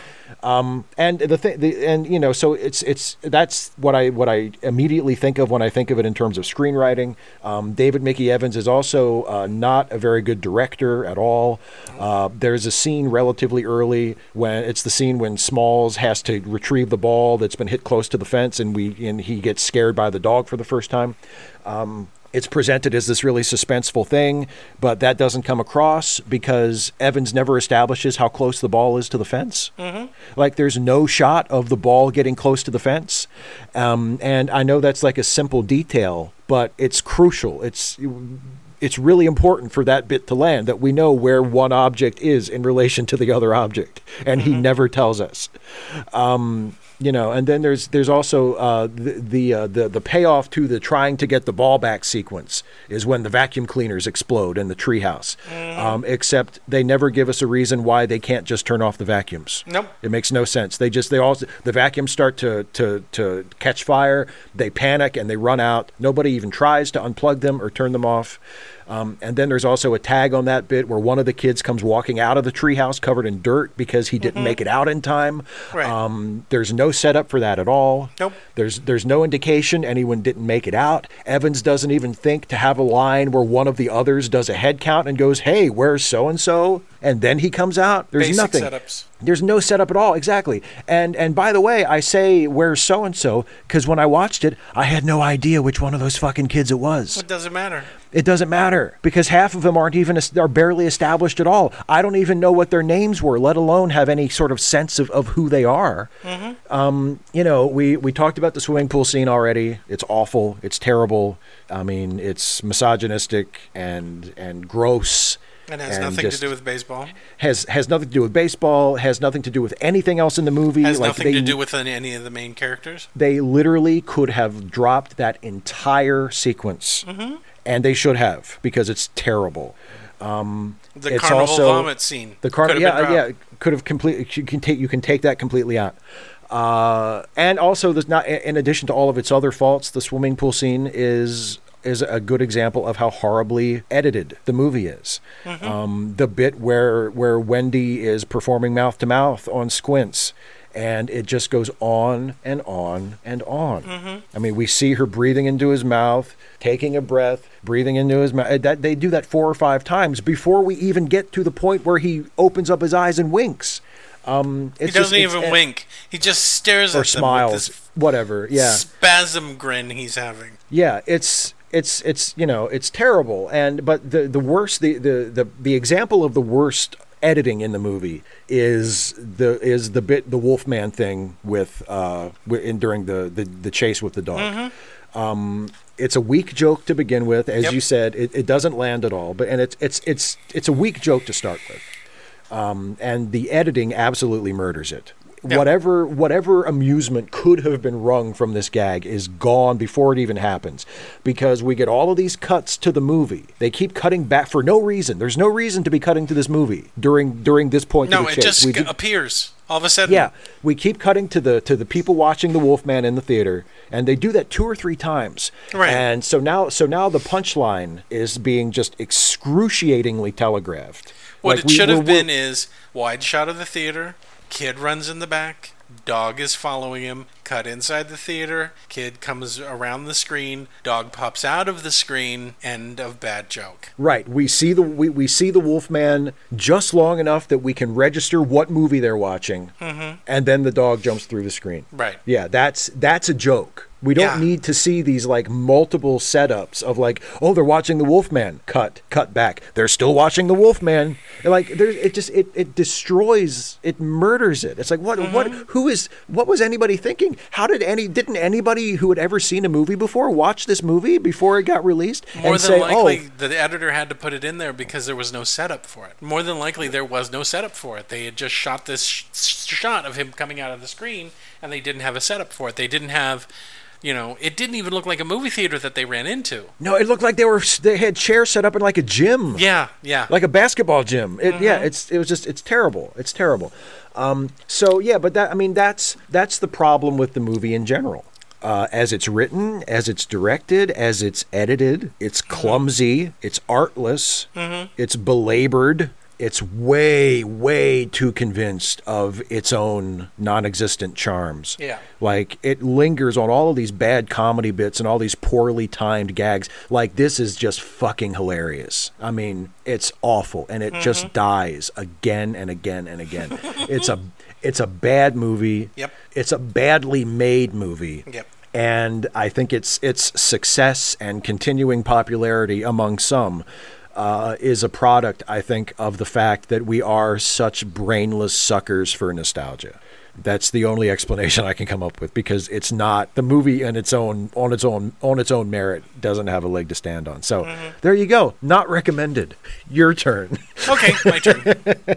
so This was a boomer nostalgia movie. It literally follows the same basic framework as Stand By Me, right? Older Yeah. adult narrating something that happened to him when he was a kid in the early 1960s. Opens with the framing device of the older man, ends with the framing device of the older man, right? In, the, in between, he tells a story. Difference was Stand By Me was investing in its characters, and this one didn't. It didn't. It didn't set them up to, you know, Stand By Me may be nostalgia porn, but the nostalgia that they choose to reflect is grim, right? They're being chased by, what is it, Buddy Ripperton and his gang of thugs Yeah. who are threatening to cut them up and kill them. It- None of the kids have happy home lives or happy stories to tell about about what's going on. I mean, these are real kids going through real shit. It just happens to be in the early 1960s. The background was immaterial to what was going on in the film. The Sandlot was created just to be nostalgia porn for boomers. It's the early 1960s. These kids hang out. Nothing bad happens. Nothing bad happens.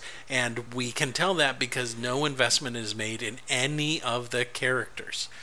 Instead of get to know the main character, we get narration. We who tells us all the stuff. Didn't need it. We could have been shown that visually, but the director isn't a strong enough director to do that. He doesn't trust the audience enough to think that oh, if we show it, they may not get it, and then so I better say everything out loud constantly all the time. So the movie's just boring. If I can't get invested in the characters, if I mean there are nine kids, two of Yeah. which I know the names of, maybe three, Squints, and the only reason I remember Squints is because his his story subplot is so horrific that I won't forget it. I can't forget his name because of how bad that subplot is. They had 15 minutes of story. This could have been a short film. Kids playing in a sandlot knocks ball into monster dog. Have to get it back. Oh, they get it back. Oh, they meet a nice old man. The end. Right. Then they had to pad it, and they had to start putting all of this shit in. The little league team, the the the carnival, the the monster story in the treehouse. You know, the excruciatingly long I can't play base, can't catch a ball with with my stepdad scene. Yeah. Right. So what we come away with is I don't know who Smalls is and I don't give a shit. They kind of indicate that he's smart, but he's never really played. How? What happened? Why is it that he's this way? Why is it that he hasn't made friends or done any any type of sports ever in his entire life? And why is it that it's so important for his mom for his mom who gets nothing in this movie? She shows up, says a couple of things, she leaves. Right? That's it. Yep, yep. Karen Allen may as well not be in this movie because she doesn't really Yeah. do anything. I mean, because once he catches the ball and throws it, the parents are out. They're out of the narrative until it t- comes time to steal his stepdad's ball. Right? The pickle that he keeps alluding to throughout the throughout the story.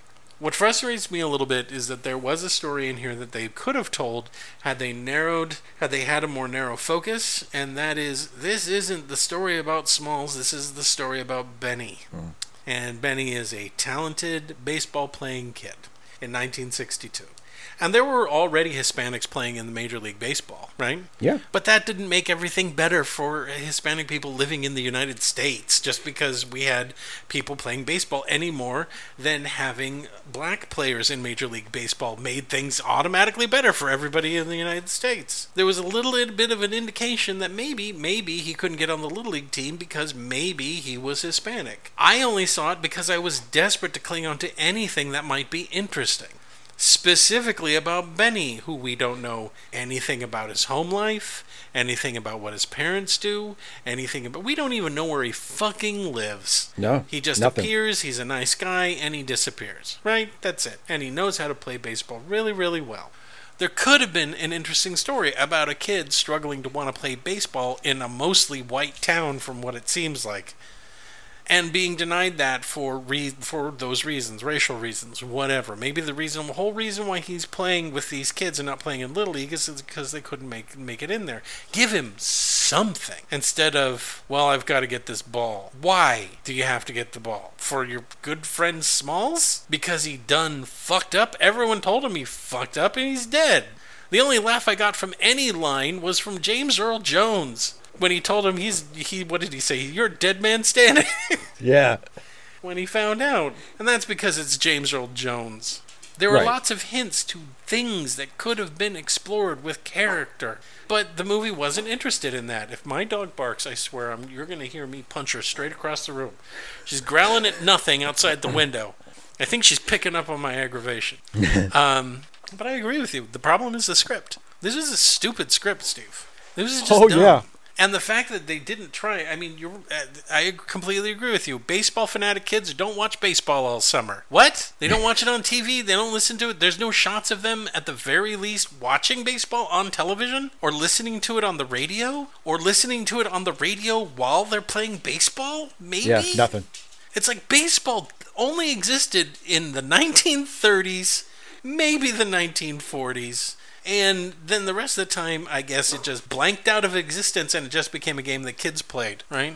They, they allude to these kids really love baseball. Well, none of them are on a, on a Little League team. Not a single one of them. Why? No, not even Benny. Not even Benny. Why are none of these kids on a Little League team? Are they poor? Could their parents not afford it? Oh, wait, that might be something interesting. But they're not bothering with that. They're just basically saying, no, they just pay on the sandlot because they just do it. Um, Exactly. They just do it. 'Cause That's they just just the do it. stories. Just, they just do it. If they were on a Little League team, how can we have a giant monster dog? Oh, why do we need to have a giant monster dog, Steve? That- Otherwise, there'd be no fucking plot. There'd Exactly, be nothing. because the plot is the the plot is basically oh we hit a ball into the neighbor's yard now what? like that's the plot of the movie. It is horseshit. It is it is one of the worst movies. People, I think, probably expected me to jump down and start because it's ba- uh, boomer nostalgia porn. But for whatever reason, this movie has resonated not with boomers, but from the kids who are around Steve's age who watched it. Right? Yeah. When they're about twelve or thirteen, they seem to be the people who have some nostalgia for it. They're the ones that wear the T-shirt with that with that fat redheaded kid's face on it that says "You're killing me, Smalls," which I guess they think is hilariously funny. I didn't find anything in this funny at all. Want to know why? You establish a comedy by establishing the characters and their traits, and then you work those traits against the other characters, and funny situations come come out. You get the character, if they you put them in a funny situation, you all laugh. All of these kids, every single one of them, all react to the same things in the same exact way. They scream. Yeah, They all scream at the same time in unison, and that's it. And I guess that's supposed to be funny, right? All the things that they're trying to do to get the balls back. They try the thing, it doesn't work. Dog shows up, they all scream in unison. That's it. They had no characters for any of them. I thought it was hilarious when they were giving the what happened to them stories at the end. When they came to the tall kid, they just fucking gave up. The tall kid with the glasses is like, he got really into the 60s and then he just kind of disappeared. Oh, you mean you ran out of ideas for you what to do couldn't with these even kids? think of a thing. you couldn't even think of a thing, and the Vietnam War apparently never happened, right? Nobody got drafted, Not a single person got drafted ever. even though they would have been of draft age in the late '60s Mm-hmm, when things in Vietnam weren't going so good.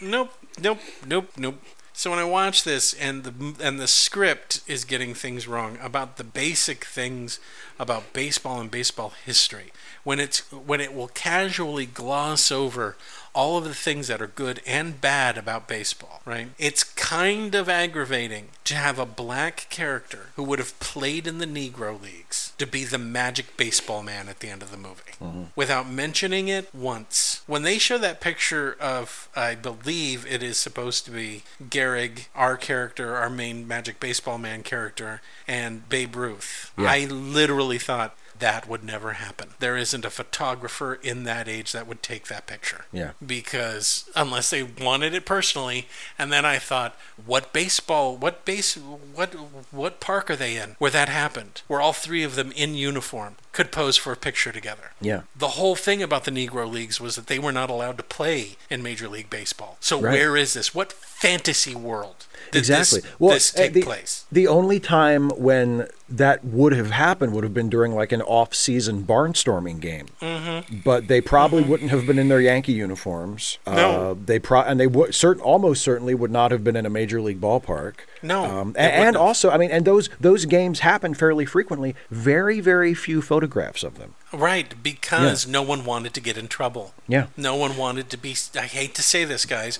No one wanted to be seen with black players Yeah, at all. To gloss over that And I don't know if they were trying to wink to us or something like that, but to gloss over that f- that piece of American history about a nostalgia movie about baseball. Fuck the writers. Fuck them. They said, "I don't want anything icky in this." So let's make a fantasy 1962 where everyone is happy, everything is great, and, you know, the biggest problem is a dog got a ball and then let's just make that into an engaging movie that we give a shit about the characters. I don't.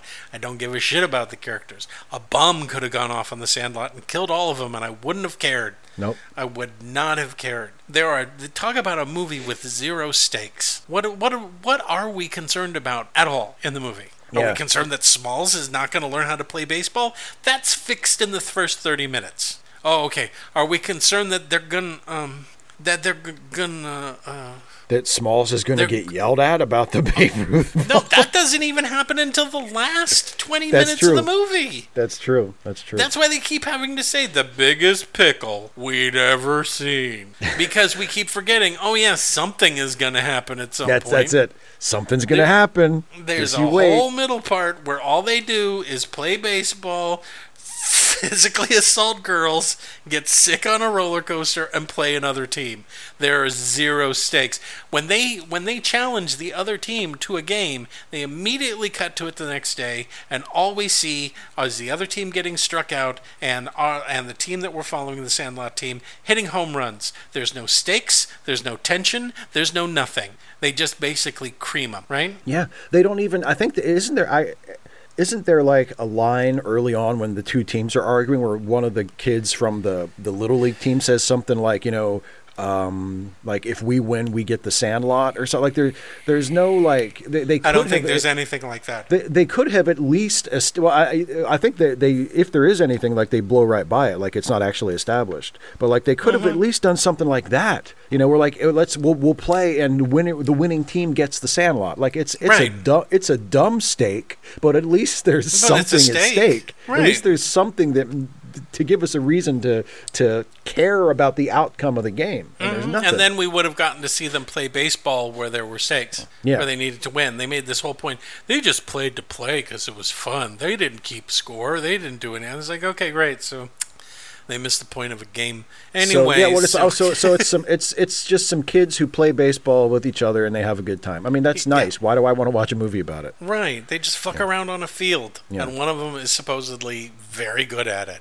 So if there's no stakes, there's no characters that I can get involved with, if none of the jokes land, if the nostalgia is pure bullshit, fuck it. I don't Yeah. like this movie. Fuck it. I, I'm sure that there are people out there who love it. I'm glad you do. But for me, fuck it. I don't. I. I- This is what now my fourth time watching it because I had to watch it again, and I always watch the damn things twice. I'm never watching this movie again. And you know what's even better? There's sequels to this movie, Oh yeah, direct-to-video of, sequels. of course, direct to video. At lea- The movie industry isn't that messed up. And in one of them, um, an adult, oh God, an adult baseball player travels back in time Yeah. to talk to his younger self when he played games in the sandlot. I bet that's not nostalgia porn. I don't know what, what it could, I don't know what it is at that point. Oh, it's just pure fantasy at this point. It's Okay, like you're got it. literally going back. So it's just it's wish fulfillment. So, Steve, classic. oh God, no. No, the o- the o- the only reason I would ever recommend somebody watch it would be if you're like in a film class and you want to take a class on like screenwriting or editing and what not to do. Right. It's a great example of that. It would be a great teaching tool, but as a as a movie, because because you can stop 15 seconds in. If you're going to quote a story that happened in history, try to get the details right. Yeah, Don't especially if it's change like it. if it's like the most famous baseball story ever. Just look it up. Make sure you get the details right. Mm-hmm. Yeah, and also, why did they change the details? I have no idea. I don't either. All all the all the baseball details that this movie gets wrong absolutely baffle me. Mm-hmm. Absolutely, because because even if if Evans is just a poser and he's not as big a baseball fan as he supposedly is, Right. this is shit you can look up. Like they, it's not hard to do a little bit of research and be No. like, what was the story about Babe Ruth calling his shot? What was going on in baseball in the '60s? What what Right. kind of what, which players would these kids have been into? Like it's baffling that it gets this stuff so wrong. So, Steve. Yeah. Now it's time for you to recommend a movie. Do it. Okay. Well, you know, sometimes I recommend movies because I, I think they're really good. Sometimes I recommend movies because they're maybe, you know, they're not so good, but but they're really fascinating curiosities. And and I'm going to recommend a movie this time that is just a absolutely fascinating cinematic curiosity and it's it's it's it's related to our subject this time because it's not really a baseball movie. It's not about baseball at all, but it stars a real life famous baseball player Oh. in what I believe is his only major film appearance, or he's only his I because this is not a major film, so I can't really call it a major film appearance. But Okay. it's, it's his only appearance as like a in a starring role in a movie. The baseball player I'm talking about is Lou Gehrig. Oh Lord. And the movie is a little low budget B movie from 1938 where Lou Gehrig plays himself. And I swear to God, this is really the plot of the movie. I'm not making this up. He fights Martians. No, that would be even better actually. No. Okay. He he quits baseball and and becomes a rancher. so it's a Lou Gehrig cowboy movie where Lou Gehrig plays himself and it's called Ah. Rawhide. Now, there was a much more famous western called Yes, Rawhide there on was. TV, on TV in the 50s. It's where Clint Eastwood got his start. Uh, this is not that Rawhide. this is another one. This is Rawhide from 1938 and it's less than an hour long. So, you know, it's like Perfect for Steve. yeah, it's oh, it's like oh, the running time is beautiful. Um, Steve's like movies that aren't movie length. it's like oh boy, feature length, whatever. That's for chumps. Um, and Lou Gehrig plays again. He he plays himself, and he moves uh, to a ranch to take up uh, to become a rancher, and of course. Uh, he discovers that uh, the ra- the local ranchers are being bullied by gangsters, Of course they are. So so Lou and this other guy team up to you know to to fight the gangsters and, and defend the other ranchers and, and free them from the tyranny of these criminals, God. these crooks. Um, No. it's so bad.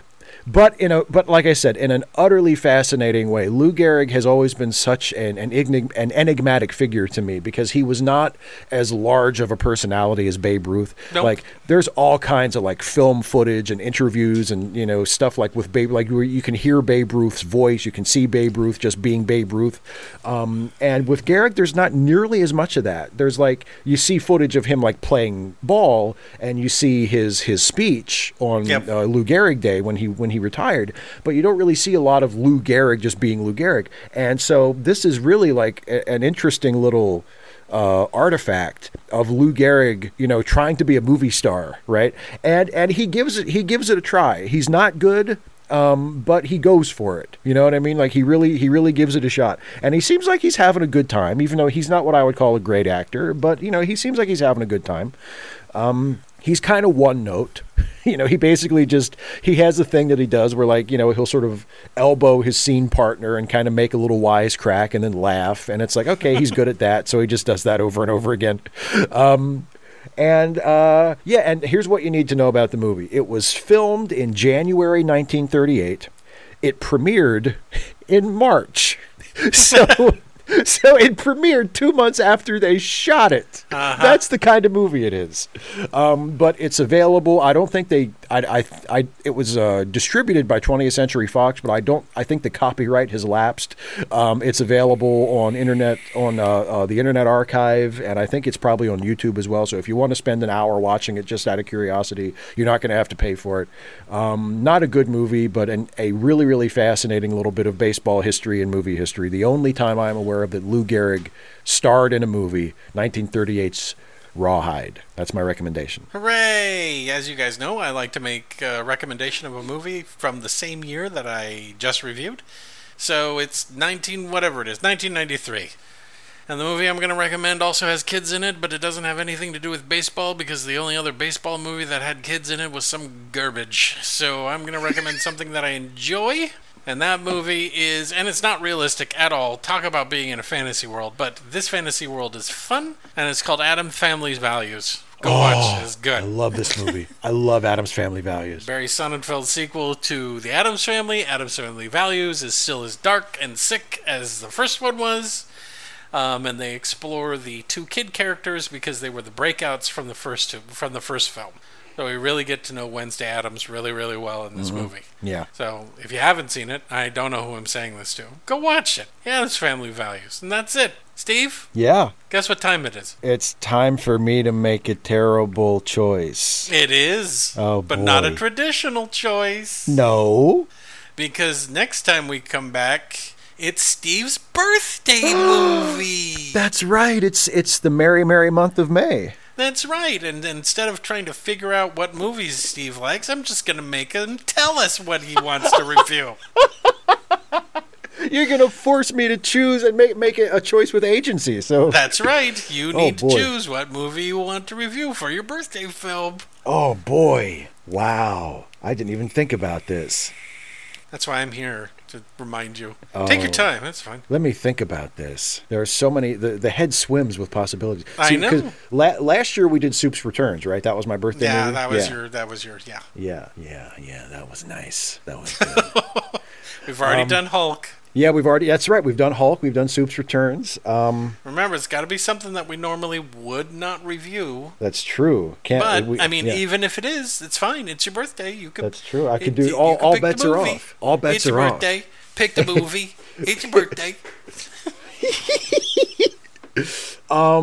Let's do. Let me see. This dead air is sponsored by Audible. Audible, Just- where you just- can find thousands of audiobooks. But Just um, cut this out. Just cut this out. I will. God, make an Audible joke. What if Audible wants to sponsor us at some point? Now you've just alienated them.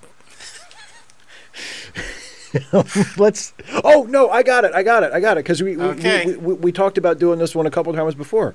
I mean, Okay. we never actually did it. Let's Okay. do. Let's let's do the um, the live action Masters of the Universe. Oh my god. Seriously? I'm, I'm Yes. giving you a chance to back out yes. now. No. Let's do the live action Masters of the Universe. Okay, you guys. Absolutely. You heard it here. Steve wants to review the live action Masters of the Universe with Yes. Dolph Lundgren. Yes. And and who else? Frank is in that? Langella, Uh, yeah, Frank Langella and um, the girl from from Friends, Courtney and Cox, Courtney Cox, and Robert and- Duncan McNeil. Okay, Boy, Who- what an all-star oh, cast, huh? God, that's right. Tom Paris in a Tom He-Man Paris from Voyager. movie. Yeah. So, hey, if you guys want to get all the jokes or find out why Steve's feelings are hurt suddenly,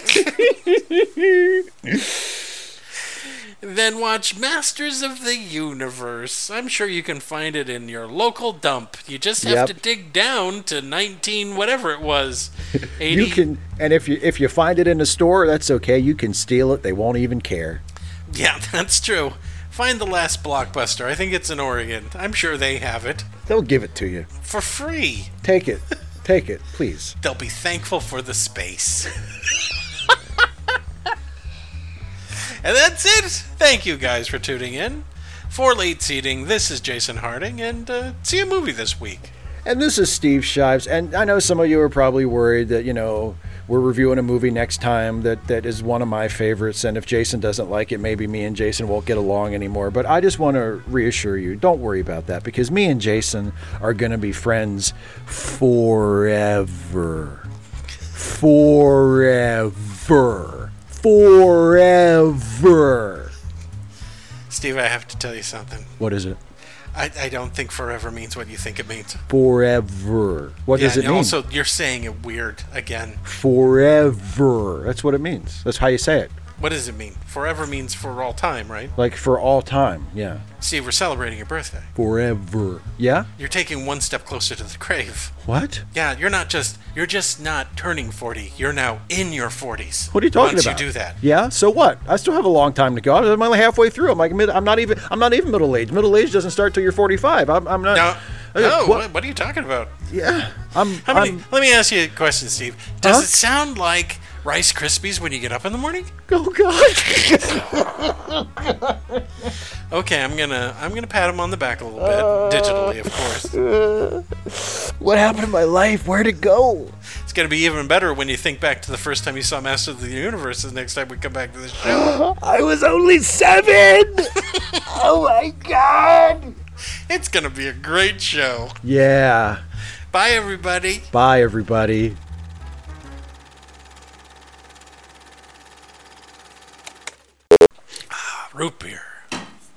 the elixir of the gods, root beer is. Fuck Quark. Fuck him. Fuck you, Quark. It's good. Shut up. Fuck you. I don't need your goddamn bug eating opi- uh, opinion about my drink. Yeah, yeah, exactly. Fi- Brush the fucking worms out of your teeth before you give me advice on what kind of food I should be eating. Clean your ears and get a manicure, you little toad. Bring me my root beer. You piece of shit. All you Ferengis. Excuse me, sir. Um, we're supposed to be tolerant and uh, look at Ah, him. fuck them. Watched him eat lunch and I nearly threw up. And he's like, "Eh, "Root beer is too sweet. Fuck you." fucking grub eating little trolls. Fuck every last goddamn one of them. Let me ask you a question. You ever see a female Ferengi? No. Want to know why? They probably don't exist. That's why. probably lay eggs. Is that what you do, Ferengi? Probably lay Picking you up eggs. by your by your lapel. Is that what you do? You leg, you egg laying, bug eating freakazoid. Why don't you lay me an egg right now? How could you not hear me with ears that big? It's a callback. It's a, It's a callback to Star, Trek, 3, remember? Come on. The fans love these Easter eggs. That's all this shit is anymore. It's just a series of It's Easter not an eggs. Easter egg if it's hidden in plain sight. It's just an egg. It's just an egg. All right. Late Seating is a Let Me Listen podcast production featuring Steve Shives and Jason Harding. Produced by Jason Harding. Theme music Rollin' at Five, composed and performed by Kevin McLeod. You can find more Let Me Listen podcast productions at our website at www.letmelistenpodcast.com. You can also find us on Stitcher, iTunes, or just about anywhere you download podcasts. Late Seating is a listener supported podcast. If you would like to support Late Seating or any of the other Let Me Listen productions for as little as $1 a month, please visit our Patreon page at www.patreon.com slash Lemme Listen. And thanks for listening.